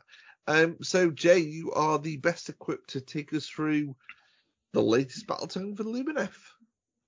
Yeah, so we've got a full review of it up on the website where we go through all of the the battle tome. So if you want a, an extensive review, I'd definitely head to the Sprues and Brews website. Uh, we've got a video, like I said at the beginning of the podcast, going up as well, where we flick through the entire book and I uh, just give my thoughts on the different uh, sort of uh, match play rules and war scrolls and things like that. So we'll just do a really quick sort of run through of what I think about the new book. Um, there's been quite a few changes, really. I think so. I think most people probably know who um, have been listening to the podcast or have been playing games of um, Age of Sigmar tournaments and things like that. There are one or two sort of set builds for Lumineth which are quite strong, mainly focusing around either the Auralan Sentinels, which are the the infamous archer units that can just inflict mortal wounds from like 30 inches away, ignoring line of sight, um, and the Wind Spirits, which are like the the new sort of um, Fox. Well, I say new; they were new in the last book. Uh, the, the, the the Fox Spirits, um, which had that really really unique ability to move in the opponent's shooting phase. So you'd, you'd have armies full of those things or armies full of sentinels generally. They were the sort of strong uh, Lumineth builds. The new book definitely mixes things up a bit, and I think those sort of play styles and army lists are very much diminished in the new book. Um, but we'll come to why in a, in a moment. So the first thing I noticed when going through is that the allegiance abilities have been really sort of stripped down. Um, this, I think it was I spread over over two or three pages in the uh, old um, battle tome, and in that section you had the Aether Quartz rules, which remain pretty much the same as as they are. Uh, I think there's just one option now that's missing from the Aether Quartz, which was the ability to um, cast a, an additional spell. Um, so that's gone, but the other options are still there. You still get the bravery penalty when you consume your Aether Quartz. Um, lightning reactions is still here, so when you um, when it's your turn to choose a unit to fight in the combat phase, you can pick two units instead of one. That's still there. But then all of the other battle traits that we used to have, the um, Hurricane and Alarith battle traits, the Vanari, Scinari battle traits, the Absorb Despair and that kind of thing, that's all been moved out of the battle trait section and they now appear on the War Scrolls um, themselves where where appropriate. So Shining Company, for example, used to be a battle trait in the Vanari section of the Allegiance abilities. It's now an ability on the War Scroll itself. Um, so I actually think that's pretty good because what that means is that uh, potentially in future, many armies might be able to take Lumineth allies, and now you now get those abilities baked in on the War Scroll rather than an Allegiance ability. Um, and on the, on the allies front, the Lumineth have an expanded um, list of allies they can now include. So it used to be just Idoneth, which was always a bit strange, seeing as they don't really get on with Teclis. Um, but you can now include Stormcast, Sylvaneth, Cities of Sigmar as well. Um, now I've not had a chance to really think about what that means for list building, but I suspect there's quite a few nice combos now uh, from drawing units across those different ranges. Um, like the other third edition books, the enhancement section is, is new, and um, here is where you'll find uh, warlord, uh, sorry, warlord traits, command traits, and artifacts and they're broken down. You get three of each for each of the sort of sub factions of Lumineth. So the Vanari, which are your sort of standing army, the spearmen, the, the archers, the ballistas, that kind of thing. Uh, the Scinari, which are, are, like more like your wizards, the Scinari Cathalar, Caligrave, uh, the new Enlightener model that we got in the um, Arcane Cataclysm box. And then there's also command traits and artifacts for the Hurricane Temple and the Alarith Temple, the wind and the stone sort of um, aligned elemental units that you get. Um, I really like this. Previously, you used to be locked into um, command traits and artifacts if you selected a great nation. So this is like your sort of um, Stormhost Chamber type thing, uh, Metrica or Ciar or something like that, Iliatha. Uh, but now you get a lot more freedom to mix and match command traits and artifacts across your army. You're not tied into a particular set of traits and artifacts like you used to be in second edition. And I think that's common across all the third edition battle tomes. And actually, it does open up quite a lot of options, I think, uh, in terms of list building for Lumineth. Um, the spell laws, they all return. The Lore of Hysh, which is your sort of main law, uh, the Lore of the Winds and the Lore of the High Peaks. Um, the, the latter two spell laws now only have three spells each. Um, the, the main law, Lore of Hysh, still has the, the full six spells. And I just think it's worth pointing out a few of the changes here. So straight away in the Lore of Hysh, there's no Lambent Light anymore. um, Lambent Light used to be that really, really good spell that allowed you to re-roll all of your hits with missile attacks. So you can see how that was a really, really key component of that Sentinel army list. You're really able to go fishing for those five pluses, those six pluses for the mortal wounds. That spell is no longer present in the battle tome at all. So, so straight away, one of the key components of that strategy has disappeared. In its place, we get Overwhelming Heat, which is a spell that used to, I think, um, was like a, a, special spell that the Zaitrec Great Nation could include. Um, I found generally overall a lot of the old abilities, um, uh, artifacts, command traits that were included in the old Great Nation rules have sort of been mixed in with the general enhancements now as well and been reused. Um, other than that, there's not really many changes to the Lore of Hysh. Um, Dave, you'd be pleased to know that Total Eclipse is still there. So this is the really, really interesting spell which forces an opponent to spend two command points instead of one when they want to use a command uh, ability. Fantastic. Um, yeah. uh, and also, just one more thing on this spell lore is the protection of Hysh. So this is a spell which, when you cast it, it projects like a nine-inch aura around the, the wizard, and all friendly units wholly within range get a five plus ward save. And this is really, really cool because it's just friendly units. So obviously with that expanded allies list now, you can potentially throw a five plus ward save on on other units in the it, it, from drawn from other battle tomes.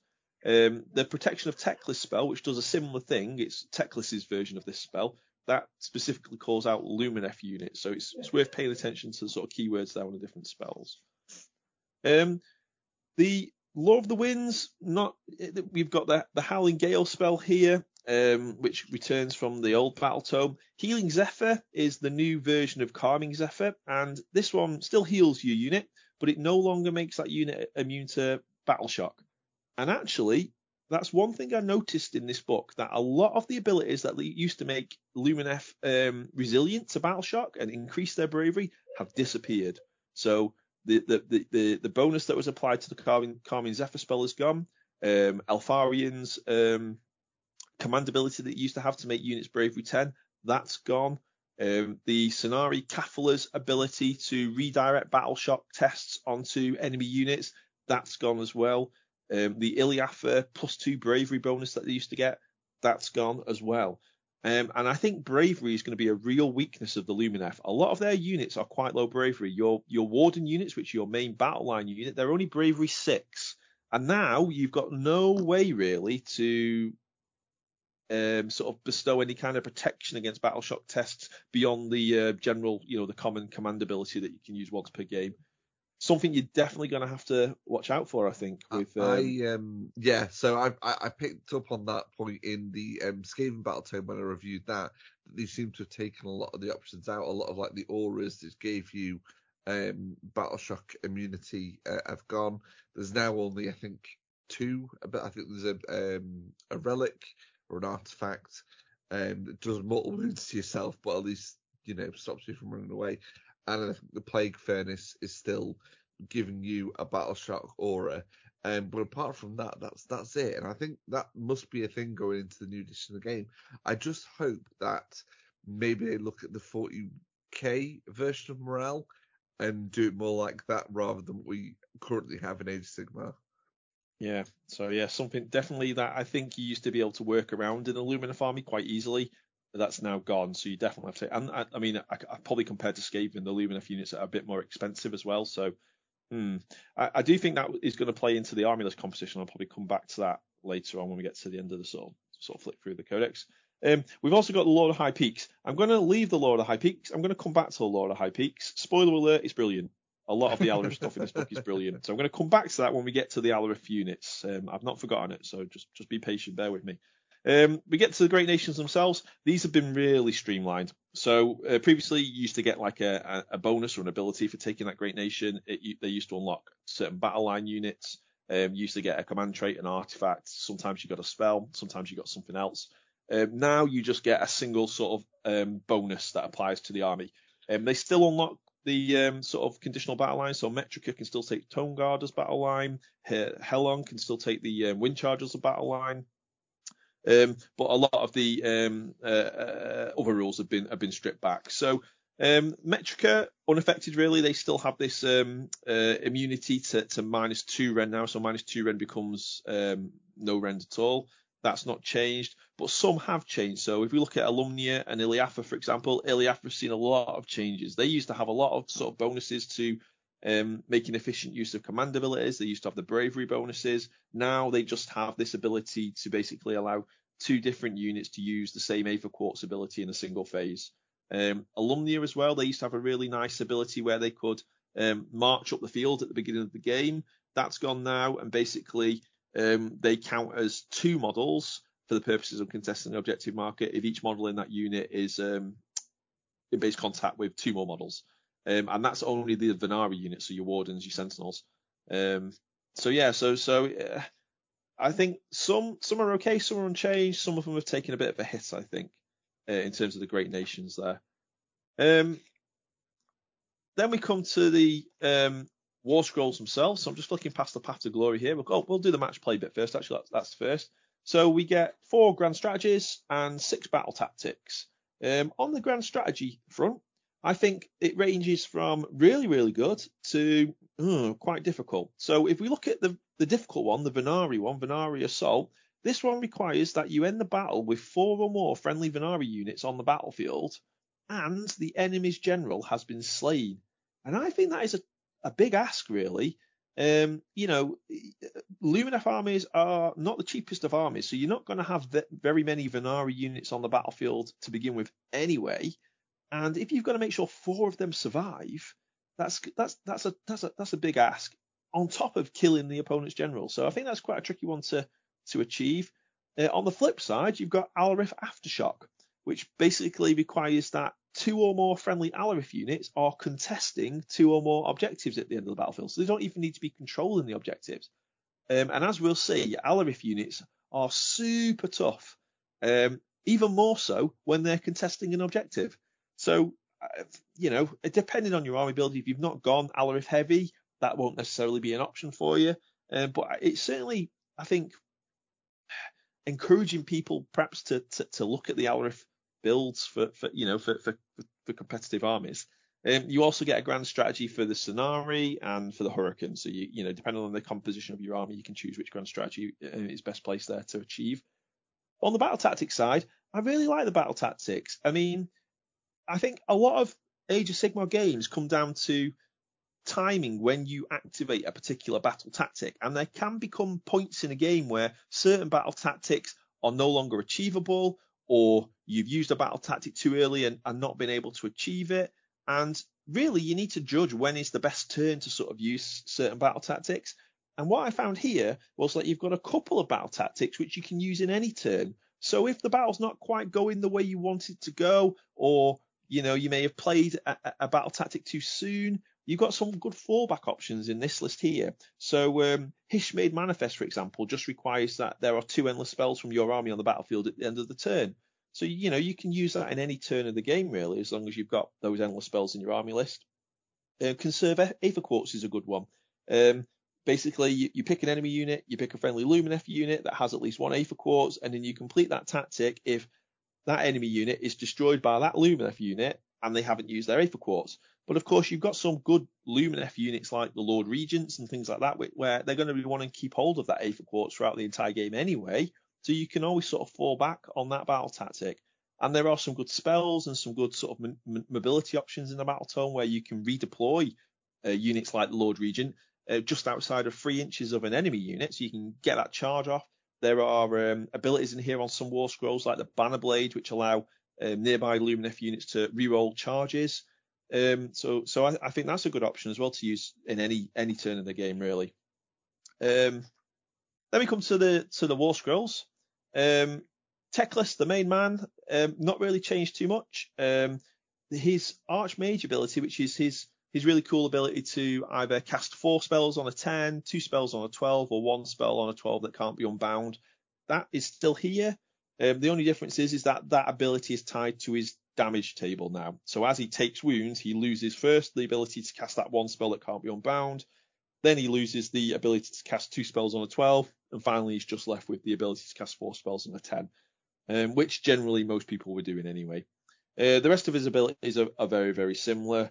Um, and as I pointed out at the beginning there, his protection of Teclis spell explicitly only affects Lumineth Realm Lords units. So if you are including allies in your army with Teclis, just keep in mind that that 5 plus ward save won't be able to apply to them.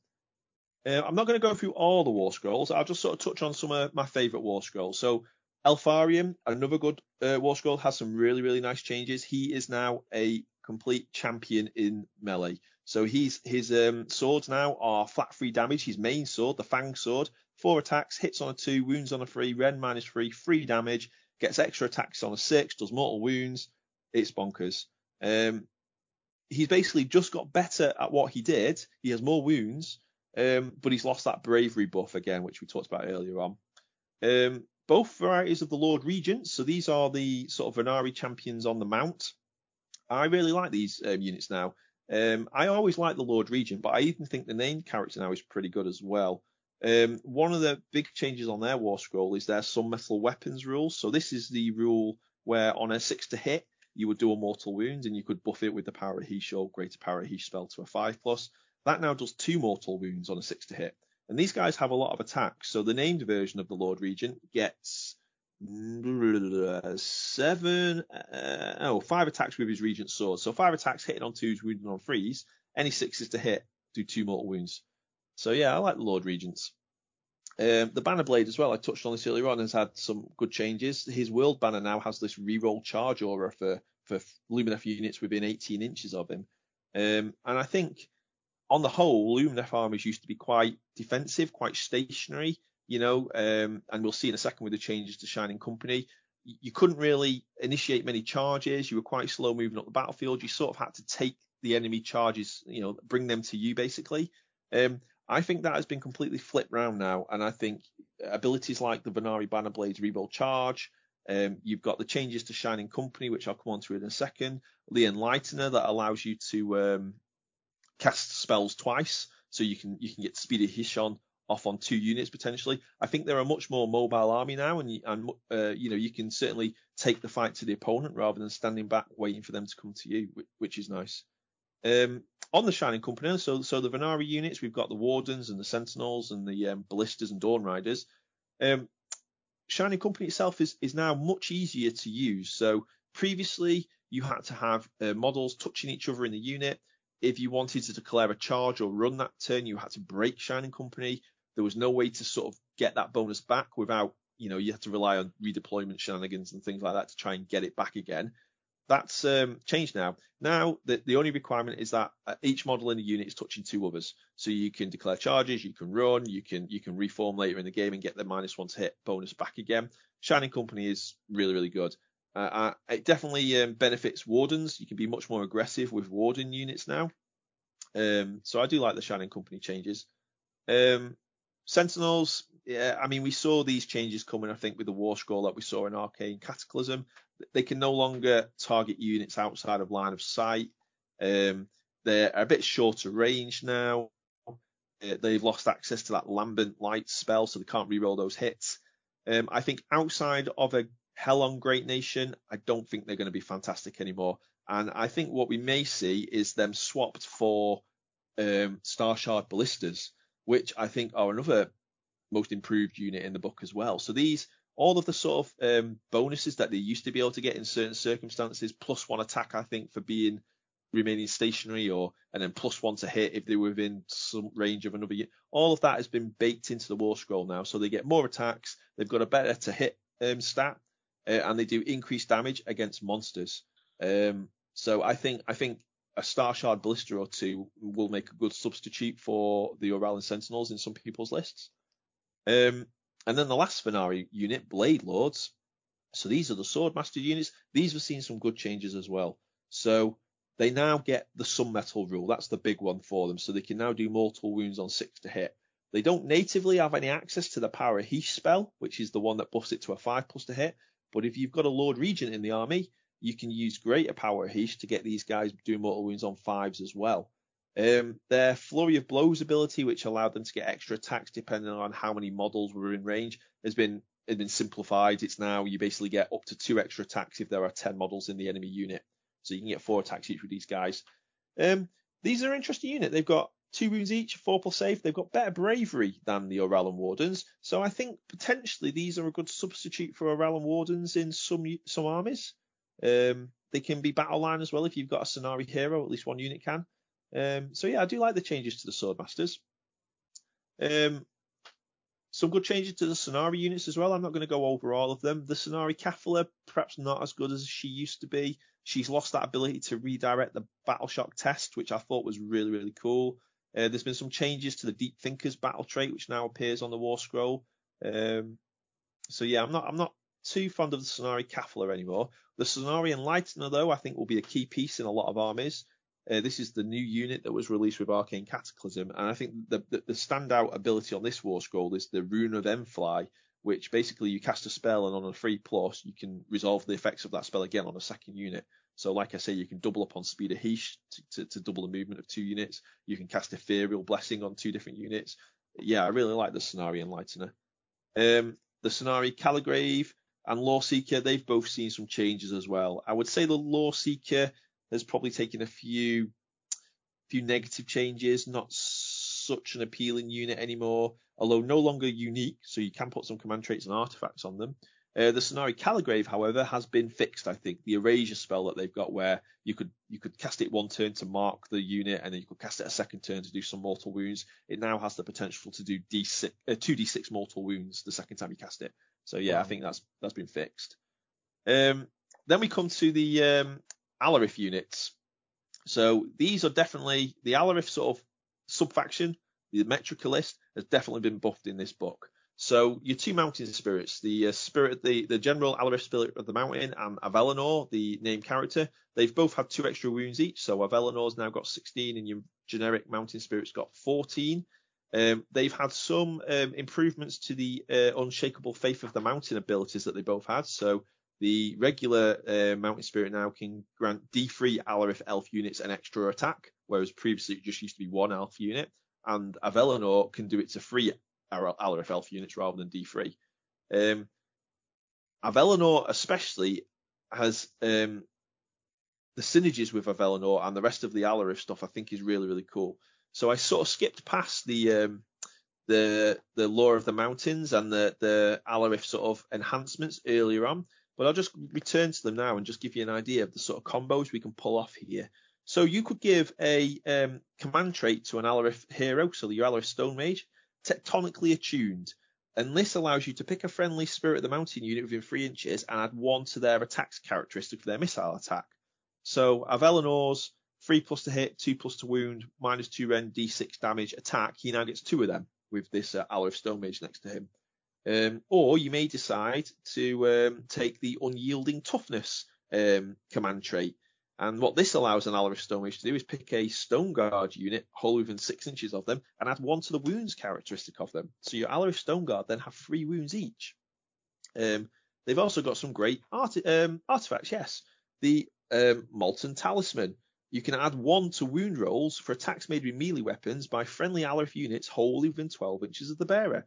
So if you set an Alarith Stone Mage in between Avalenor and some Alarith Stone Guard, they're now um, wounding on two pluses with their weapons. And Avalenor's got some crazy. Get six attacks, three pluses to hit, two pluses to wound next to the Stone Mage, Ren minus two, five damage. And it does mortal wounds as well. The Alarith Stone Guard, they get two attacks base, but of course you can get that up to five attacks if you get the Faith of the Mountain ability on them.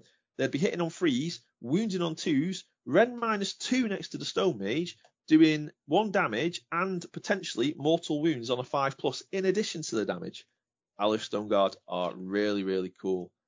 Um, and then we've got some of the spells. So, um, which spell was it here? Yes, Unbreakable Stoicism. So basically, this is the power of Hysh spell, but for Stoneguard. So the Stoneguard War Scroll itself, they used to have two different weapon options: a Diamond Pick Hammer, which used to do mortal wounds, I think, on a six to hit, and the, um, the, the Stone Mallet, which used to double the damage on a six to hit. They've sort of been combined now. It's just one weapon option, and they get this crushing blow ability. So on a six to hit, you do your damage plus a mortal wound.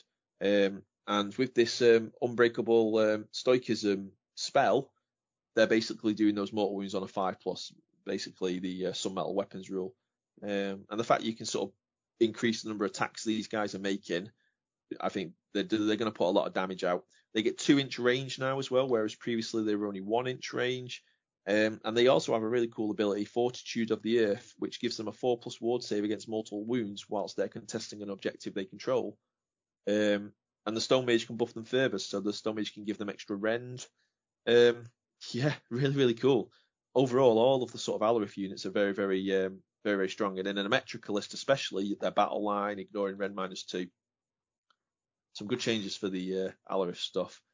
On the flip side, the Hurricane stuff has taken a bit of a hit. The Wind Chargers are just as useful as ever.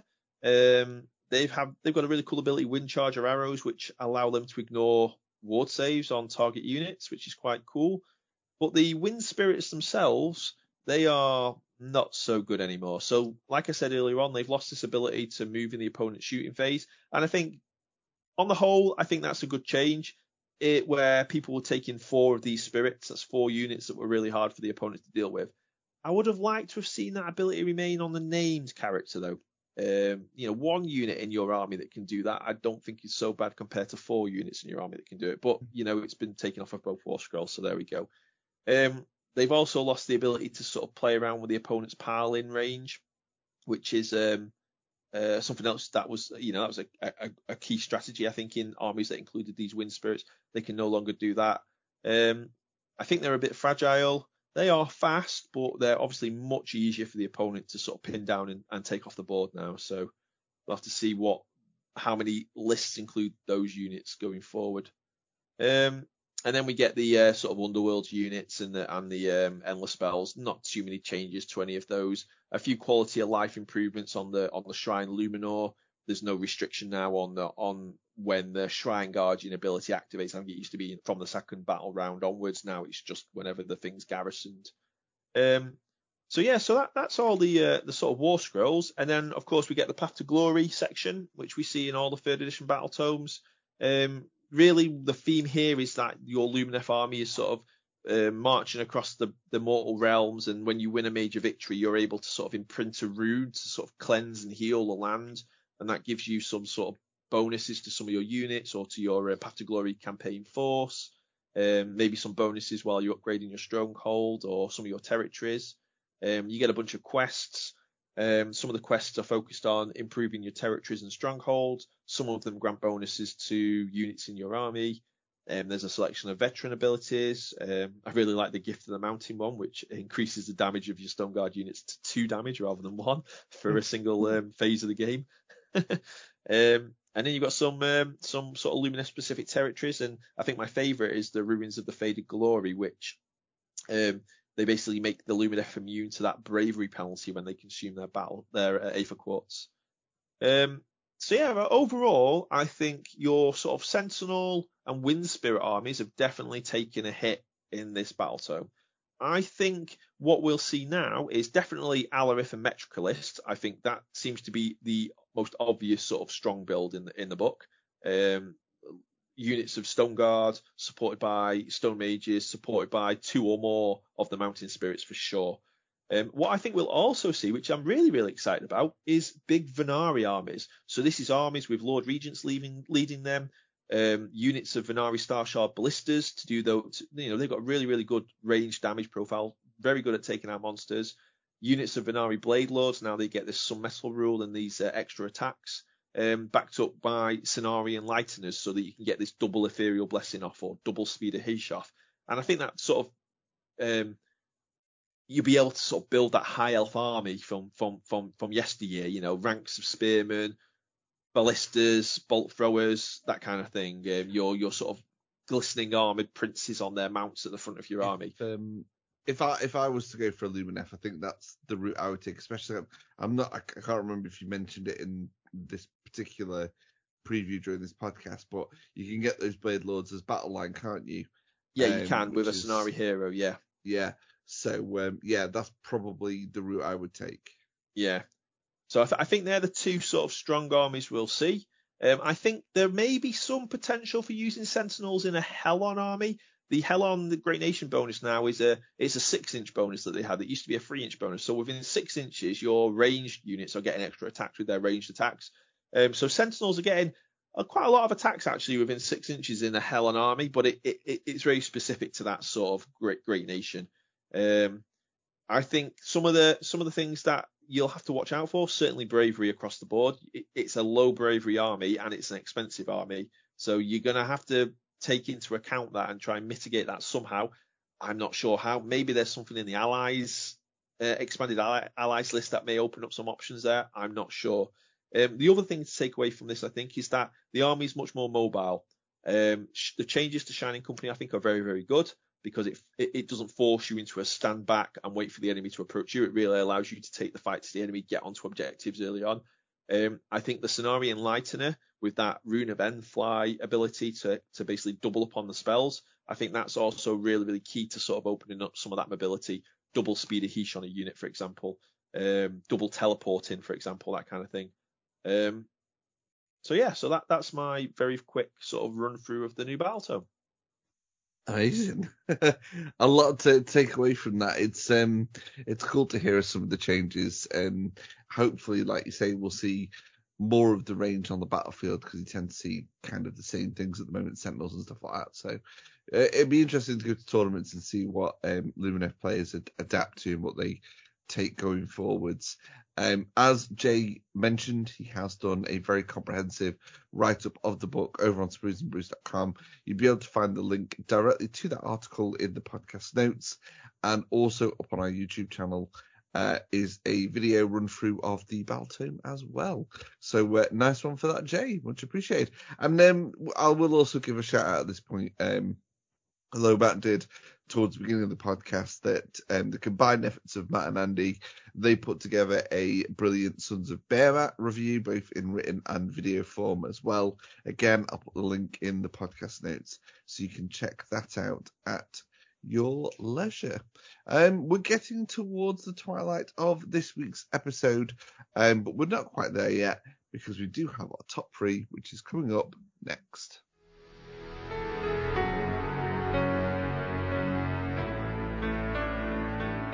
So after that brief interlude into the Maul realms, we're back into the realms of 40k with this week's top three, which has us going all nostalgic to tie in with their birthday celebrations. So, what top three models uh, are nostalgic to us?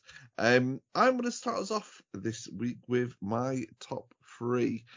In third place for me, it has to be the classic originally launched broadside battlesuits. Oh, Um, now, uh, this this could easily have been crisis suits of whatever flavour, but um, uh, does you know what screams futuristic wargaming than hulking battle suits with massive rail cannons on their shoulders with arm mounted missile launchers. Um, a fantastic older kit.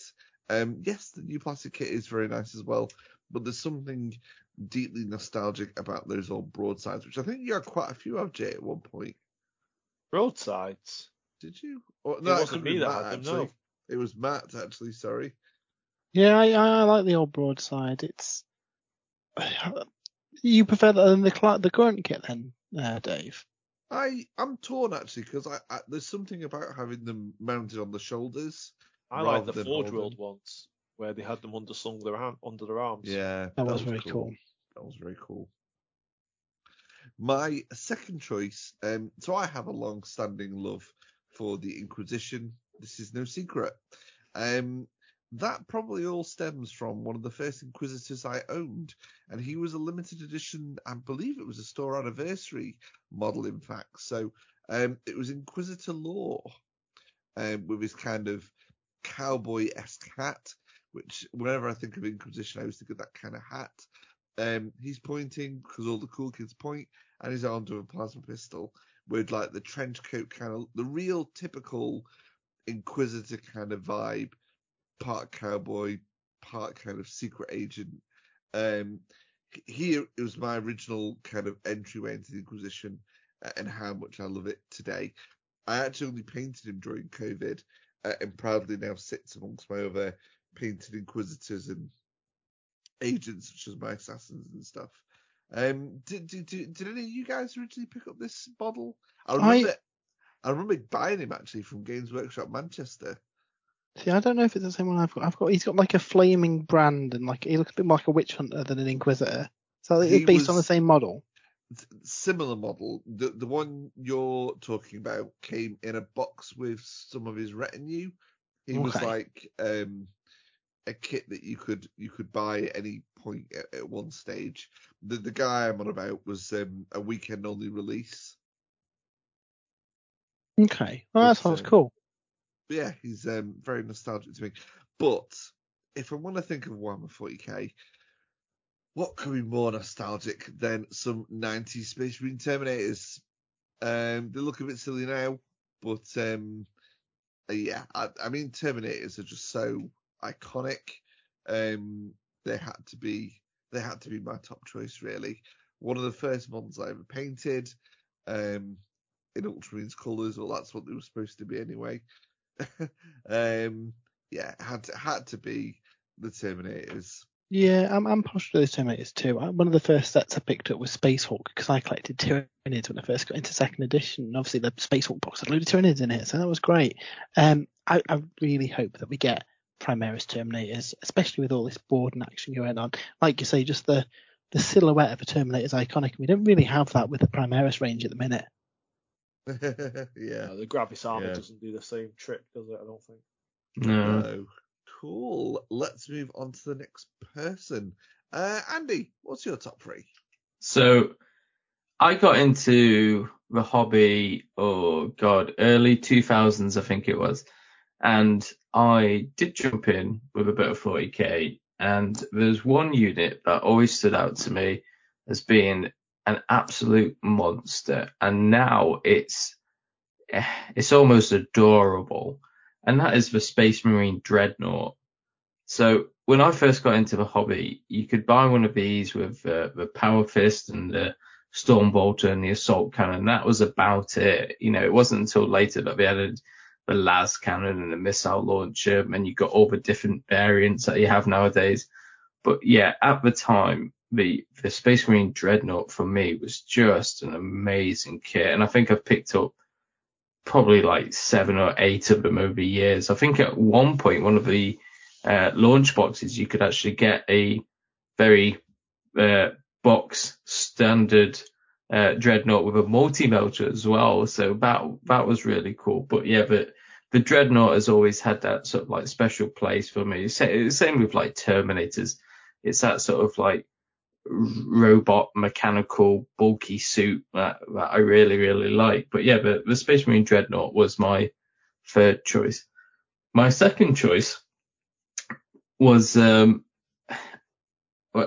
my second choice was the 13th company for Space Wolves. And these guys were so cool. Like I remember um loads of white dwarfs that had battle reports in them. And there was one where we were fighting in like a, a desert town. And it was 13th company versus Sisters of Battle because you know Sisters of Battle see them as almost like heretics. But they're not. They're Space Wolves who went into the Eye of Terror. And of course, you know, they use what they can to survive. So of course they've got Space Wolf armor, they've got normal Space Marine bits, and then they've got like Chaos Space Marine backpacks the and shoulder pads and stuff. Yeah, and and they were just so cool. Like I remember seeing them in, like I said, a couple of White Dwarf magazines, and every time I saw them, I was just like, oh, I'd love to pick up, yeah, and and, and do an army of them just because of the narrative, just because of the story of them. And um, yeah, unfortunately now with like the modern kits, it's it's not really it's not really doable anymore. Um, but when I look at um, the 13th company, it just harken back to those early days of 40k for me. And then the first choice, which I think is quite um, quite adept to to to me and and going forward in the next couple of months, and that's the Khorne Berserkers which ironically is still the same model that you can buy now. So the nostalgia is still kind of there. Um, and that's because when I got back into, or when I got into 40k and actually started playing games in like my local games workshop, um, one of my friends, um, ironically called Matt, um, he used to play Chaos Space Marines and specifically like, um, Night Lords. And what he would do was he, he'd have some Khorne berserkers, and he came up with like this huge narrative as why they were in the army and all this sort of stuff. But he used to have his own custom built Khorne Betrayer and Khorne berserkers in a Land Raider, and it was literally every single game of 40k we played would have this Land Raider with Khorne and a bunch of Khorne berserkers, and the Khorne berserkers were the actual Khorne berserker models. And yeah, they were so terrifying. It's like you either killed that Land Raider or the Land Raider would drive up and they would just kill you. It was one of those sort of games that it's all or nothing. But I used to play against them all the time and I loved them and I still do. Uh, we shall move on to uh, to Jay next. I actually had Dreadnought in my list as well, Andy. I love the old plastic Dreadnought. Well, you, like you say, it used to be metal, didn't it? I think you, you used to get a metal one with a multi-melter. Um, and I even remember some of the um, Forge World Dreadnoughts they used to do. The Black Templar one in particular was absolutely awesome. The Grey Knight one. Didn't um, they do a Chaplain Dreadnought at one point as well? Chaplain one, yeah. Forge World does some good Dreadnought bits. Uh, my number three choice uh, is Dante, though, the Blood Angels Chapter Master. Still going strong with the same model.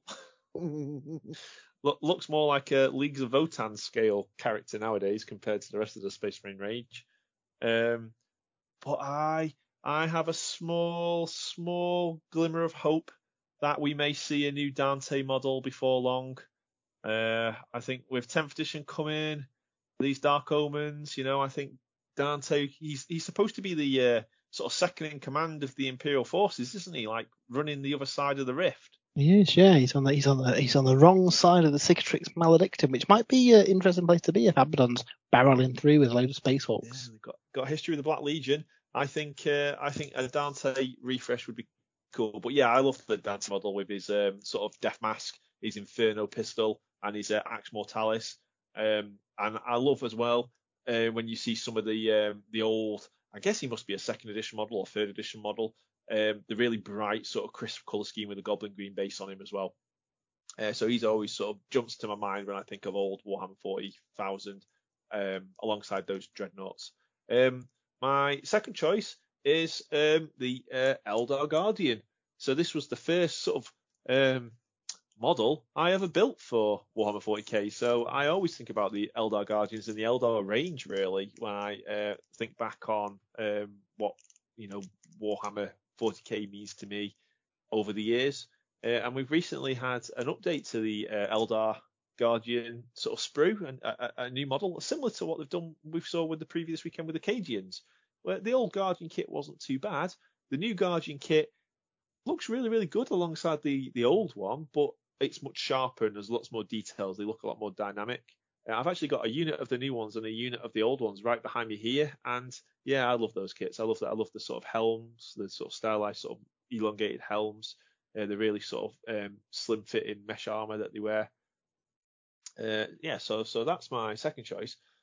my first choice though is again with the Eldar range, but it's the Eldar Phoenix Lords. Um, Asurmen, oh, yeah, Jain Zar, uh, Fuegan, the um, the the I can't remember what's on the Burning Burning Fist. I can't remember now. When the uh, all the sort of mythology behind the Phoenix Lords, um, Baharroth, the swooping um, swooping hawk Phoenix Lords. Of course, we've had a couple of um, new ones. We've had Jain Zar and um, what's his name, Maugan Ra, redone recently. Um, but there's still a still a few models to revisit there, I think. Ooh. I remember going to uh, Manchester Games Workshop as well, Dave, to pick up some of the Phoenix Lords for my Eldar army back in the day. If you if you had a choice, Jay, putting you on the spot right now, what would you like to be the next Phoenix Lord to be redone? Uh, it would either be Karandras, the Striking Scorpion, or Baharroth, the Sweeping Hawk. Cool, cool. I'll take a, I'll take a, I'll take, I'll take two. um, that just leaves one more member of the team, Matt. What is your top three? Well, I feel I've got a little bit more old school than you guys. So number three, I have possibly one of the most. Could you hear that? Something going past very fast. At number three, at number three, I have got what is possibly one of the most beautiful miniatures ever produced by Games Workshop, and I like it more than the current plastic one. The Screamer Killer for the Tyranids, the second edition one, who's giving you a really, you know, really big hug that might hurt a little bit with its chitin edged claws. Um, I don't know. It's just this. It looks a bit cheesy now, and yeah, the new Carnifex is probably, arguably, a bit more intimidating looking. But back in second edition, this was awesome. This is a big chunk of metal as well. You could knock somebody out with this thing, and mm-hmm. I always wanted one. and I never actually bought one, and I really regret not getting one. I kind of hope that we see kind of something like that, but reimagined in the same way that Jay didn't like the the the, the silly old squats on bikes, and now we've got awesome like hover bikes and really cool looking squats. They could take the concept of the Carnifex and make it something big and terrifying, even if it becomes a different unit. Just, I think Tyranids need some big, like, you know, knight-sized beasties that can properly rip things apart. And I think the Screamer Killer might be a nice concept for it. Yeah, they've lost that. Um, they, they were big at one stage, weren't they? Now, but a Carnifex. I mean, I think even um, I think J Map said this. Uh, a, a, a Redemptor Dreadnought is is bigger, or the set at least the same size as him. He's lost that terror aspect. Yeah. And they that, used to be the biggest thing stalking the battlefield, them and dreadnoughts, and now, yeah. I mean, some Space Marine characters are bigger than, than the old dreadnoughts. yeah, exactly. And and that is a disgrace. So what we will do is, uh, yeah, big, awesome, big, gribbly two-headed creature would be amazing, and I'd love to see it. But if I did see, you know, a made to order of some classic metal second edition Tyranids, I would buy the lot because I'm a sucker for all of them. Uh, honorable mention to the Tyranid Warriors. Some people hate them. Some people think they look goofy. I also think they're beautiful too. My second choice is the original Land Raider released back in the 80s alongside Rogue Trader it was basically a, I guess, World War tank converted into the 41st millennium. You've definitely got that old school kind of like tank aesthetic to it. Um, but it just, at the time, it was a big, awesome kit. Used to get it, I think you used to get two in a box for a tenner, and they were amazing. Um, and, and luckily, currently for pre-order, you can get the Land Raider Proteus, which is again using the squat analogy, it takes the concept and the like profile of that Land Raider with the cool like ram on the front and the, the suspension and the kind of like side mounted guns, but just makes it a bit more modern. Um, beautiful, beautiful kit. Gamers of a certain vintage will probably enjoy it more than others. A lot of people be like, "What you're on about?" We've had a Land Raider for years, and it doesn't really look like that. But yeah, I, I think that looks really, really cool. Coming in number one though, and this was a really hard choice, but so I kind of thought if I if I think just 40k and like models that really make me kind of like long for the game, it'd have to be again one of the first models I bought, the second edition Metal Ghazghkull and Makari. Yeah, he's a bit small now compared to the current plastic one, and he's small compared to the um, the third, fourth edition metal one they put out of Ghazghkull. But that classic one, who was on like a 25 mil base, he, uh, he he was so cool. He was so cool. I I love that model. I think I bought it. I think it was seven pounds for Ghazghkull and Makari in a blister pack. I'd saved up my pocket money for it and eagerly ran home and painted him up, painted the base green, of course, and put green flock on it. And uh, yeah, I, I really wish I still had it. I hope I've still got it somewhere. I should do a comparison of the uh, the old uh, Ghazghkull and the new Ghazghkull. Um, I think it's a similar era to the uh, the Dante you were on about, Jay. yeah, yeah, and quite fitting actually, seeing as uh, they were both on Armageddon. Yeah, maybe we need to do that. We need to have an old school battle report using those models sometime. yeah, So yes, they're mine. They they basically all three of them just make me think of the game. And another honourable mention to the cardboard Orc Dreadnought out of the second edition starter box. Some uh, fantastic choices from ourselves. Um, there's so many to choose from. Um, uh, it, it could all change in the matter of weeks. Um, but yeah, some excellent choices.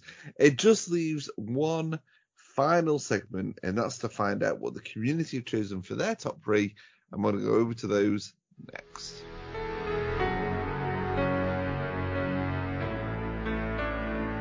And so we have reached this week's final part of the episode, and it's time to read out the community top three picks. I'm going to go straight over to Matt. What do we have over on social media, Matt? So Rob Scott says the classic Orc. Uh, we've got. bleh. Start with Rob Scott. Who number three He's got the classic metal Orc Weird Boy. Brackets Weird. Number two, Inquisitor Coteaz, brackets Grimdark. And at number one, the classic Death Company Furioso Dreadnought, bracket There Is Only War. Uh, Jem Jackson has Orc Goth Boys with axe and pistol from the second edition starter set. That's a really good shout. Um, number two, the Orc, uh, the Khorne Lord on Juggernaut, small but mighty. He bought his in real in 1998. And number one, the Orc War Buggy with multi-melta at the heart of my 40k army, and Gorkamorka Gang. Great times. Uh, Wild West Wargaming says they should all be the classic Imperial Guard Regiment infantry, the old Vindicare Assassin, and the old Sonic Dreadnought.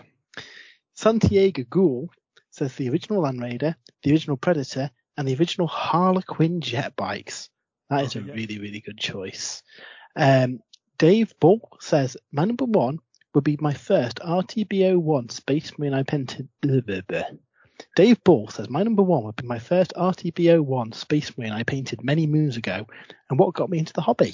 Number two, my Merciful Space Wolves. I remember the original release with a fantastic battle report that read like a story. And number three, Commissar Yarrick holding his claw aloft and his banner telling the story of how he lost his arm. Uh, and he also says, love the weekly, makes my work tick along nice and quick. Thank you very much. Jones Matt Jones says the original two-ended Carnifex, horrifyingly bizarre. Cypher, who doesn't love dual-wielding mastercrafted pistols? And second edition Space Marine with rocket launcher is simply iconic. And finally, Jem says, I remember the launch 35 years ago, and I still have my original Rogue Trader book. So I own loads of the original stuff. But the Horus Heresy New Land Raider is a great update of the original, and same for the Zote from the Blackstone Fortress is even in the same pose as the original model. Some really good shouts there. Little Zoot. Yeah, he is a cool model. Uh, excellent. Yeah, thanks uh, everyone for sending those in. Um, Matt, I have to ask the question. Uh, what's next week's top three? So obviously we've got the uh, the boarding action supplement coming for Warhammer 40,000, and we've had a lot of cool supplements over the years for 40k. This could be expansion books or codexes or whole kind of different ways of playing. So I know your top three 40k supplements. You can get your top threes in early via our social media. We will be putting the question out on the Sunday and Monday before we next podcast. Um, so you can just pop a comment on those and we'll read out as many as we can on next week's show. But for now, gentlemen, uh, that brings this week's episode to a close. Um, again, great to have you back, Jay. Oh yeah, good to be back. Just in time for the new Lumineth book as well. Yeah, well, I said I couldn't miss that. um, we shall be back again next week. Until then, have a great week at Hobby, and we'll speak to you all again very soon. Bye. Bye. Bye. Bye. Thanks for listening to the Sprues and Brews podcast. For more content, remember to check out spruesandbrews.com. And if you'd like to get in touch with us, send us a tweet at Sprues and Brews or head over to facebook.com forward slash Sprues and Brews.